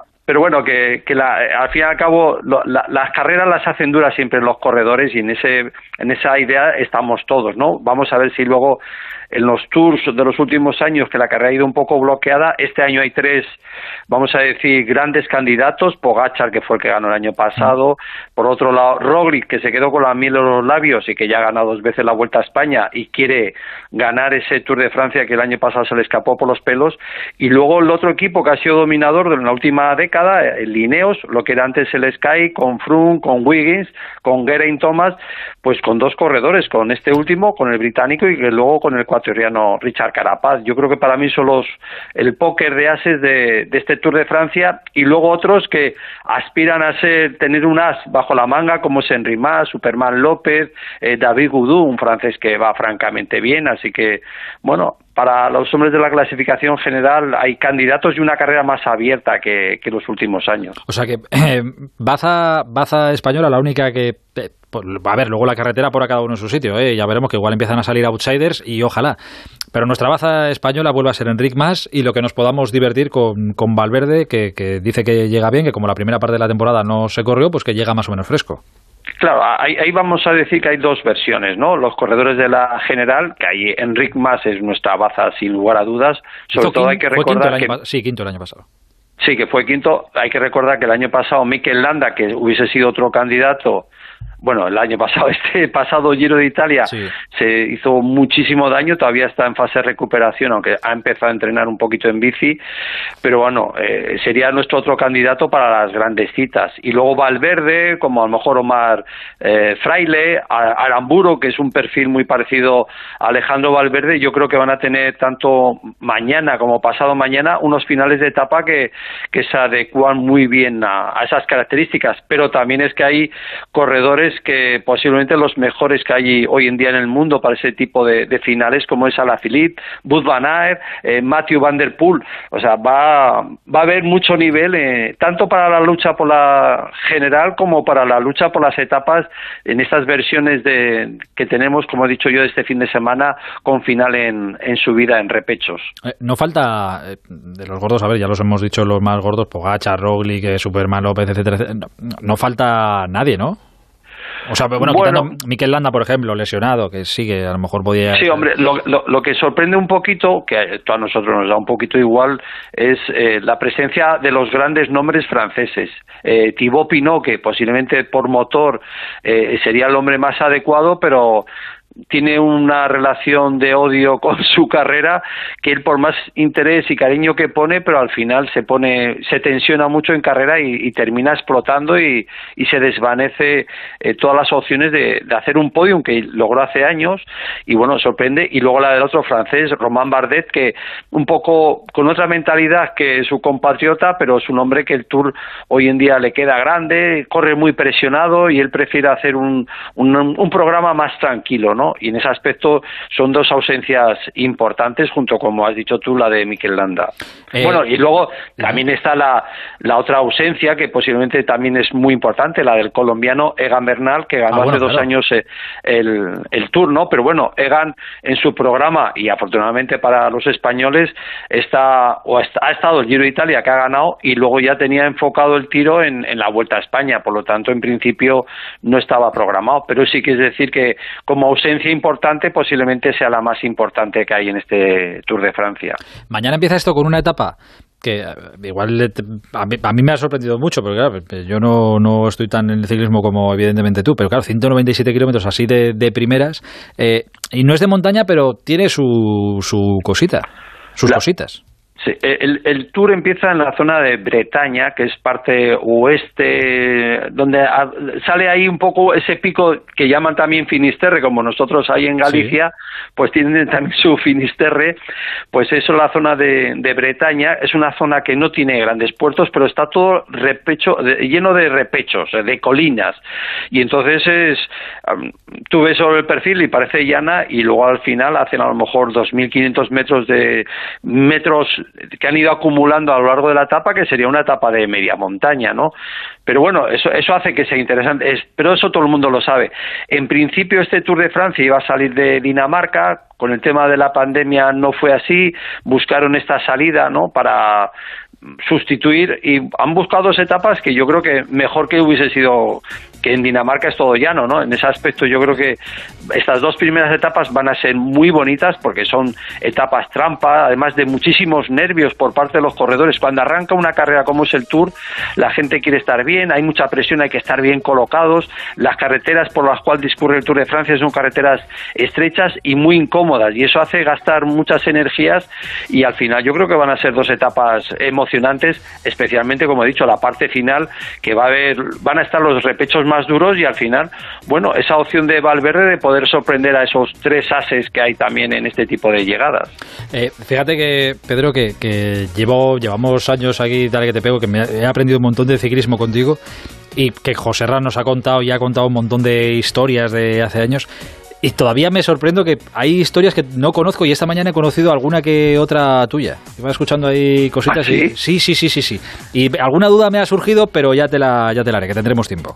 Vaya, nos dejas a todos aquí con la miel en los labios. Esto es lo que se llama un cebo. En la tele esto funciona que no veas. pues mañana lo contamos, ¿no? Mañana lo contamos, mañana lo contamos. Un placer, Pedro, cuídate mucho. Venga, y todos, buenas noches a todos. Hasta ahora. Eh, estamos terminando este transistor de viernes. Hoy terminamos hablando de fútbol, bueno, de deporte en general, de tecnología, de avances, de imaginación y de empresas importantísimas. En Onda Cero, el transistor. Aitor Gómez. Es cierto, puedes vivir sin música o sin recorrer esa carretera de curvas, pero tu vida cambia cada vez que te pones al volante de un Cupra Formentor y conducir se convierte en una melodía. Descubre emociones por 280 euros al mes con MyRenting. Entrada 8.175 euros. También con versiones híbridas enchufables. Conduce diferente. Infórmate en cupraofficial.es. ¿Tu hijo saca malas notas? ¿Se despista con facilidad? Prueba con The Memory Studio. The Memory contiene vitamina B5 que contribuye al rendimiento intelectual normal. En exámenes, The Memory Studio, de Pharma OTC. Mmm, buenísimo. Perdona, ¿has dicho que está buenísimo? Sí, exacto. Es que 150 años de experiencia usando los mejores ingredientes y cuidando cada proceso te dan un valor. Y en Ortiz ese valor es el sabor. ¿Y qué sabor? Descúbrelo probando nuestra crujiente y deliciosa gama de snacks. Ortiz, el sabor de la experiencia. Este anuncio dura 25 segundos. En la mitad de tiempo voy a contarte que ahora puedes llevarte un Volkswagen por la mitad de la cuota hasta el 2022 con MyRenting. Y ahora tienes la otra mitad del tiempo para imaginarte todo lo que puedes hacer este verano con tu Volkswagen nuevo y la otra mitad de la cuota. ¿Ya lo has pensado? Consulta condiciones en Volkswagen.es. Volkswagen. ¡Vigor, gor, gor, gor, gor, gor, gor, gor! Toma Energisil Vigor. Energisil con maca contribuye a estimular el deseo sexual. Recuerda, energía masculina, Energisil Vigor. Cuando un balón echa a rodar, detrás hay todo un mundo de tecnología e innovación para que disfrutemos del mejor espectáculo de entretenimiento. No es fútbol, es la liga. Venga, pues vamos a seguir aprendiendo cosas en este ratito de los viernes eh, aquí en el transistor. Hoy toca tecnología. Me da casi hasta miedo cómo va avanzando la tecnología aplicada al deporte y a las retransmisiones deportivas, porque yo creo que en algún momento vamos a vivir los partidos con hologramas jugándose en el salón de nuestra casa. Vamos a estar ahí sentados en el sofá y vas a tener a los jugadores pasando por delante. Pero bueno, no sé si estamos cerca o lejos de eso. Pero es verdad que esto avanza mucho y el titular que os doy es, la liga se alía con Microsoft para transformar digitalmente el fútbol a nivel mundial y reimaginar una nueva era en el deporte. ¿Cómo te quedas? A ver si lo digo bien. Sebastián Lansestremer es director general de Sports de Microsoft y presidente del Centro Global de Innovación de Deportes. Hola Sebastián, buenas noches. ¿Qué tal? Buenas noches, Aitor. ¿Cómo estás? Muy bien, gracias por atender la llamada del transistor de Onda Cero y por pasarte por, por aquí. Eh, oye, ya solo el titular este que estaba leyendo ya suena muy potente. Microsoft y la Liga salían para transformar digitalmente el fútbol y reimaginar una nueva era en el deporte. ¿Qué, qué estáis haciendo? ¿Qué vais a hacer? Bueno, eh, exactamente así. Por un lado es acercar el, deporte y sobre todo el fútbol, hacerlo más cercano, más inmersivo, más personal y participativo de la afición. Eh, en este acuerdo tan importante que tenemos con, con, la liga, en esta alianza, vamos a crear nuevas soluciones, eh, soluciones innovadoras para que los aficionados, millones de aficionados que están en todas partes del mundo, puedan vivir nuevas experiencias mucho más ricas. Y por otra parte, la liga ha creado una nueva división, que es la Liga Tech, que vamos a ayudar no solamente al fútbol y a otras ligas del fútbol, sino a múltiples deportes a que puedan acceder a estas soluciones y a este tipo de experiencias. Fíjate que, eh, claro, como esto avanza mucho, ya vamos viendo avances que casi tenemos interiorizados, ya ni, ni nos damos cuenta. Y hemos contado aquí algunos muchas veces, ¿no? Pues ahora ya te dan muchos más datos sobre impresionados eh, durante los partidos, tal, pero que ya no nos damos cuenta, ya lo damos como, como por hecho. Pero claro, uno se para a pensar ahora y dices, ostras, ¿qué, ¿qué, más se podría hacer? Claro, sin desvirtuar en ningún momento lo que es el, el deporte y el fútbol en sí, ¿qué más se, se, puede hacer? Pero claro, yo entiendo que vosotros, y leyendo esto de reimaginar, ostras, que tenéis un montón de ideas, me imagino una mesa con mucha gente y un montón de ideas para desarrollar, ¿no? Sí, mira, aquí hay varias áreas de, de innovación que las, sobre las cuales vamos a estar trabajando. La primera es cómo enriquecer las retransmisiones no Ajá. deportivas y esto creando nuevos formatos, nuevas estadísticas, la nueva generación de estadísticas, visualizaciones en tres dimensiones, como tú men mencionabas, inmersivas. Imagínate que un aficionado de la liga en Australia o en, o en Chile eh, puede estar viviendo la experiencia como si estuviese dentro del, campo, a veces desde la perspectiva de un jugador, a veces de la grada, a veces desde el banquillo, eh, poder seleccionar múltiples cámaras. Este es un ejemplo, digamos, eh, pero, pero hay mucho más. Por ejemplo, o sea, y, y, está, y, estamos cerca de eso, Sebastián, de, de, poder eso, de ver, pues yo que sé, como en la Fórmula 1, de elegir ya la cámara cada uno en su casa que quiera ver. Sí, sí, por supuesto, y sobre todo hay una, una, una plataforma, digamos, unas tecnologías llamadas plataformas de video streaming. Piensa en Netflix de los deportes, que, que ya hemos creado la primera versión con, con la liga Sport TV, y que te permite ver no solamente la liga, sino también eh, múltiples deportes. Entonces, eh, aquí en, en, la industria de tecnología hablamos de, ya no es una aplicación o una app para, cada, para, digamos, para todos, sino a medida que se va personalizando la, la, experiencia, por ejemplo, yo quiero ver los goles o quiero seguir este jugador o quiero ver esta cámara, hablamos de millones de aplicaciones. ¿Por qué? Porque cada aplicación se adapta a mis gustos, a mis necesidades o a mis intereses.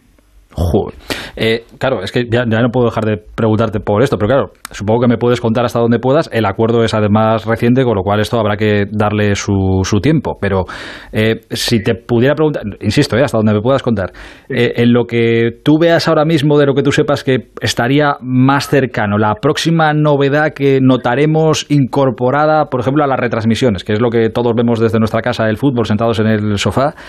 Eh, lo próximo que, notaríamos o que podríamos ver que está más cerca?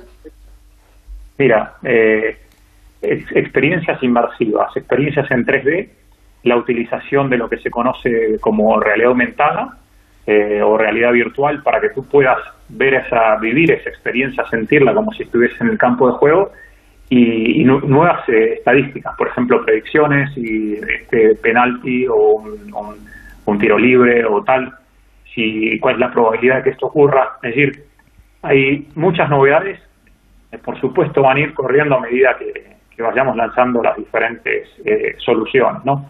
También vamos a estar trabajando en temas, por ejemplo, de gestión de, acceso a estadios, para eh, experiencias, por ejemplo, dentro del, del estadio que tú puedas navegar con un móvil y que te guíe a tu asiento o si hay una una fila en el baño y, o quieres ir al, al bar que está libre en ese momento o hacer, bueno, un montón de experiencias para los aficionados que están tanto en el estadio como fuera del estadio es que eso facilita mucho la, la, vida a, ahora que ya podemos volver y que sabemos que vamos a volver a, los campos a partir de, septiembre. esto es, esto es una maravilla. Yo estoy loco porque ya lo he visto alguna vez, sobre todo lo he visto en el tenis, en el fútbol también. Eh, estoy loco con lo de que el jugador está, pues no sé dónde, que acaba de terminar el partido todavía vestido y en el plató de televisión o en el estudio de radio, por tema de esto de hologramas, aparece Brun, aparece el jugador aquí y le están hablando cara a cara y es como si yo quiero Sebastián, yo quiero llegar a estar en el salón de mi casa y que me saquen un córner a lo del sofá, en, hologramas, así verlo. Eso es lo que yo quiero. Bueno, y hay diferentes tecnologías para eso. y hacia ahí va la, industria. La industria está yendo hacia eh, lo que se conoce como deporte y entretenimiento, datos y entretenimiento, datatainment o sportainment, es decir, acercar y poder experimentar la, digamos, el deporte, el fútbol en este caso, como si estuvieses viviéndolo de cerca. Piensa, como ya digo, la liga tiene casi 2.000 millones de personas que lo siguen a nivel internacional y ese es el desafío, es cómo democratizamos la experiencia para los aficionados que están distribuidos en el mundo y no solamente para el mundo del fútbol, sino también para otros deportes. Aquí estamos trabajando también de la mano del Centro de Innovación de, Deportes, el GESIC, que trae todo un ecosistema de, de emprendedores, de startups, de desarrolladores de soluciones que nos permiten, junto con, con la liga, con Microsoft, trabajar en esas ideas y trabajar en esas eh, nuevas experiencias que van a venir en los próximos meses y años. Fíjate que, eh, y ya voy, voy concluyendo, pero hace poco, pues no sé si fue la semana pasada o la anterior, eh, no recuerdo quién, creo que era el, ah, el presidente de Relevant, de la, empresa también aliada de la liga en, Estados Unidos, eh, decía algo así como que la liga, que nosotros igual, insisto, como lo tenemos tan cerca, igual no nos damos cuenta, que la liga como tal, la liga española, era uno de los productos de entretenimiento mejores del mundo. Y claro, una alianza con Microsoft, que Microsoft tampoco es que sea una empresa cualquiera, digámoslo así. Entiendo que Microsoft tiene alianzas de este tipo con muchas otras deportes, eh, con muchos otros deportes, con muchas otras ligas, con muchas otras grandes competiciones, pero claro, elige también unirse a la liga. Sí, sí, sí. A ver, la liga es un líder indiscutible, eh, digamos, en, en la disciplina, no solamente del fútbol, del deporte, en cantidad de eventos, cantidad de presentaciones. La liga siempre está contando las, las historias y lo usamos como fuente de inspiración para otros deportes, el cricket, el tenis de mesa, artes marciales, incluso eh, los bolos o el ajedrez. Es increíble. ¿Ah, sí? sí, sí, sí, total. Y, y esto, bueno, a través de, de la Liga Tech, esta división que otros provee soluciones y servicios, también va de alguna forma a democratizar la experiencia para esos aficionados de otros deportes. Así que estamos encantados y, y a por ella, ¿no? Exacto, sí, sí, tal cual es. Y mira, pero esto, que dices está muy bien. Si alguien nos está escuchando y dice, joder, solo para el fútbol, solo se dedican al fútbol. No, no, no, no, no. También va para todos los deportes. Aquí la tecnología se aplica a- al fútbol, pero también a todo lo demás. Joder, lo vamos a pasar bien. Ya lo pasamos bien ahora. Pues imaginaos cuando esto vaya innovando y mejorando. Eh, Sebastián Lasestremer, director general de Sports de Microsoft, presidente del Centro Global de Innovación de Deportes. Gracias por este rato. Y oye, nada, que esperamos todo lo que saquéis, lo esperamos con los brazos abiertos. Un abrazo muy grande. Un abrazo, adiós ahí. Cuando un balón echa a rodar, detrás hay todo un mundo de tecnología e innovación para que disfrutemos del mejor espectáculo de entretenimiento. No es fútbol, es la liga. Mira, lo de que la Amazona se ve desde el espacio me lo creo. La muralla china... mm, Pero que se vea el concesionario Kia en Alcorcón, venga ya. Takai Motor abre las puertas del mayor concesionario Kia de Europa. Te esperamos en la milla del motor en Alcorcón. Kia, calidad con 7 años de garantía. Ah, y también puedes visitarnos en nuestras instalaciones de Fuenlabrada y Móstoles y en la web takaimotor.com. Mamá, mamá, la silla del comedor no es la más adecuada para estudiar. Hija, ya me lo dice también tu padre en su teletrabajo. Pasaremos por la exposición de Mercaoficina, que tiene miles de sillas giratorias y fijas desde 25 euros, y todo quedará solucionado al momento. O bien, a través de su página web. Mercaoficina, siempre pensando en sus clientes. ¡Atención oyente! ¡Por fin ya está aquí! Vuelve la feria del coche de ocasión en Ocasión Plus. 4.000 coches de ocasión con descuento y ahorro de hasta 6.000 euros. Solo hasta fin de mes. ¡Acelera! ¡Las mejores ofertas vuelan! Ocasión Plus. Nueve centros en Madrid. Localiza tu centro más cercano en ocasiónplus.com. Abierto sábados y domingos. Soy Eduardo Molet. ¿Sabes que puedes vender tu casa y seguir viviendo en ella para siempre? Te invito a merendar todos los martes y jueves a las 6 de la tarde en mi oficina de Fernando el Católico 19 y te cuento cómo. Reserva ya tu merienda en el 658 60 60 60 y vive tranquilo. ¿Qué tiene más valor? ¿El ramo de flores que te regalan nada más conocerte? ¿O ese que recibes una década después simplemente porque sí? Mantener la ilusión lo hace todo más grande. Cumplimos 10 años como Audi Retail Madrid y 40 años de experiencia manteniendo todo lo que nos ha hecho estar a la vanguardia. Exigencia, tecnología y tu confianza. Hoy, con 30.000 metros cuadrados y 220 profesionales, nada ha cambiado. Ven a celebrarlo descubriendo nuestras novedades. Audi Retail Madrid, 10 años a la vanguardia. El transistor. Aitor Gómez. ¿Con qué poquito se puede ser feliz y se puede hacer feliz a una persona? He aquí Alberto Fernández, que con muy poquito las noches de los viernes ¿Has visto? es Yo- feliz como poca gente. Ah, yo soy poco exigente. Eso es verdad. Hombre, además nos han traído plátanos. Ah, de plátano Pedri, verdad, Plátano plátano Pedri, Pedri. claro. Muy buenos, muy ricos. plátanos de Canarias Eh, y se ha cogido un cachito de pan debajo de la... Como le gusta a Hitor, un bocadillo de plátano. No digas eso, pues me revuelve la tripa y luego no puedo cenar cuando llegue a Bien casa. bueno que está. Joder, qué asco. A la rubiana, dale. Bueno, eh, hoy no tenemos partidos en la Copa América, pero te cuento que anoche de madrugada se jugó el Paraguay 2, Chile 0. Descansan hasta el domingo. El domingo a las 11 de la noche tendremos el Brasil-Ecuador y el Venezuela-Perú. Por cierto, que la final se juega en Maracaná, será el 10 de julio. Y están repoblando el césped porque está en un estado lamentable. ¿eh? A, Vamos, su, que- a su lado el de la cartuja es una Es maravilla, maravilla. es una sí, alfombra sí. aquello. Bueno. Pero bueno. Mar- Maracaná, bueno, tú estuviste en Maracaná en Sí, el Mundial. No está el muy, Mundial de Brasil. No está muy allá, ¿no? Hombre, en el Mundial estaba espectacular. No, sí, Ahora el, el luego- césped sí, pero me refiero que el estadio está... Sí, luego parece que lo han ido cuidando poquito, la verdad. Pero bueno, Como muchos. Hay muchos estadios del Mundial de Brasil que están ahora... pues, un estadio mítico allá donde los haya. Pero bueno, ¿conoces a Dauda Peters? ¿Sabes quién es? Así de... no me sale nada. Mira, pues es un belga que juega en el equipo B de la Juventus y entrena asiduamente con el primer equipo. Y en una entrevista eh, en su país ha dicho hoy sobre Cristiano Ronaldo que siempre come lo mismo: brócoli, pollo y arroz. Pues mira, ya sabéis cuál es el secreto. Con litros de agua, ciertamente, sin Coca-Cola, dice Exacto, nada de muchacho. Nada, nada. Brócoli, pollo y arroz. Hombre, un poco aburrido sí que parece. Sí, pero si te quieres poner como te quieres poner, pues oye. Sí, mejor puede funciona. tener luego su recompensa.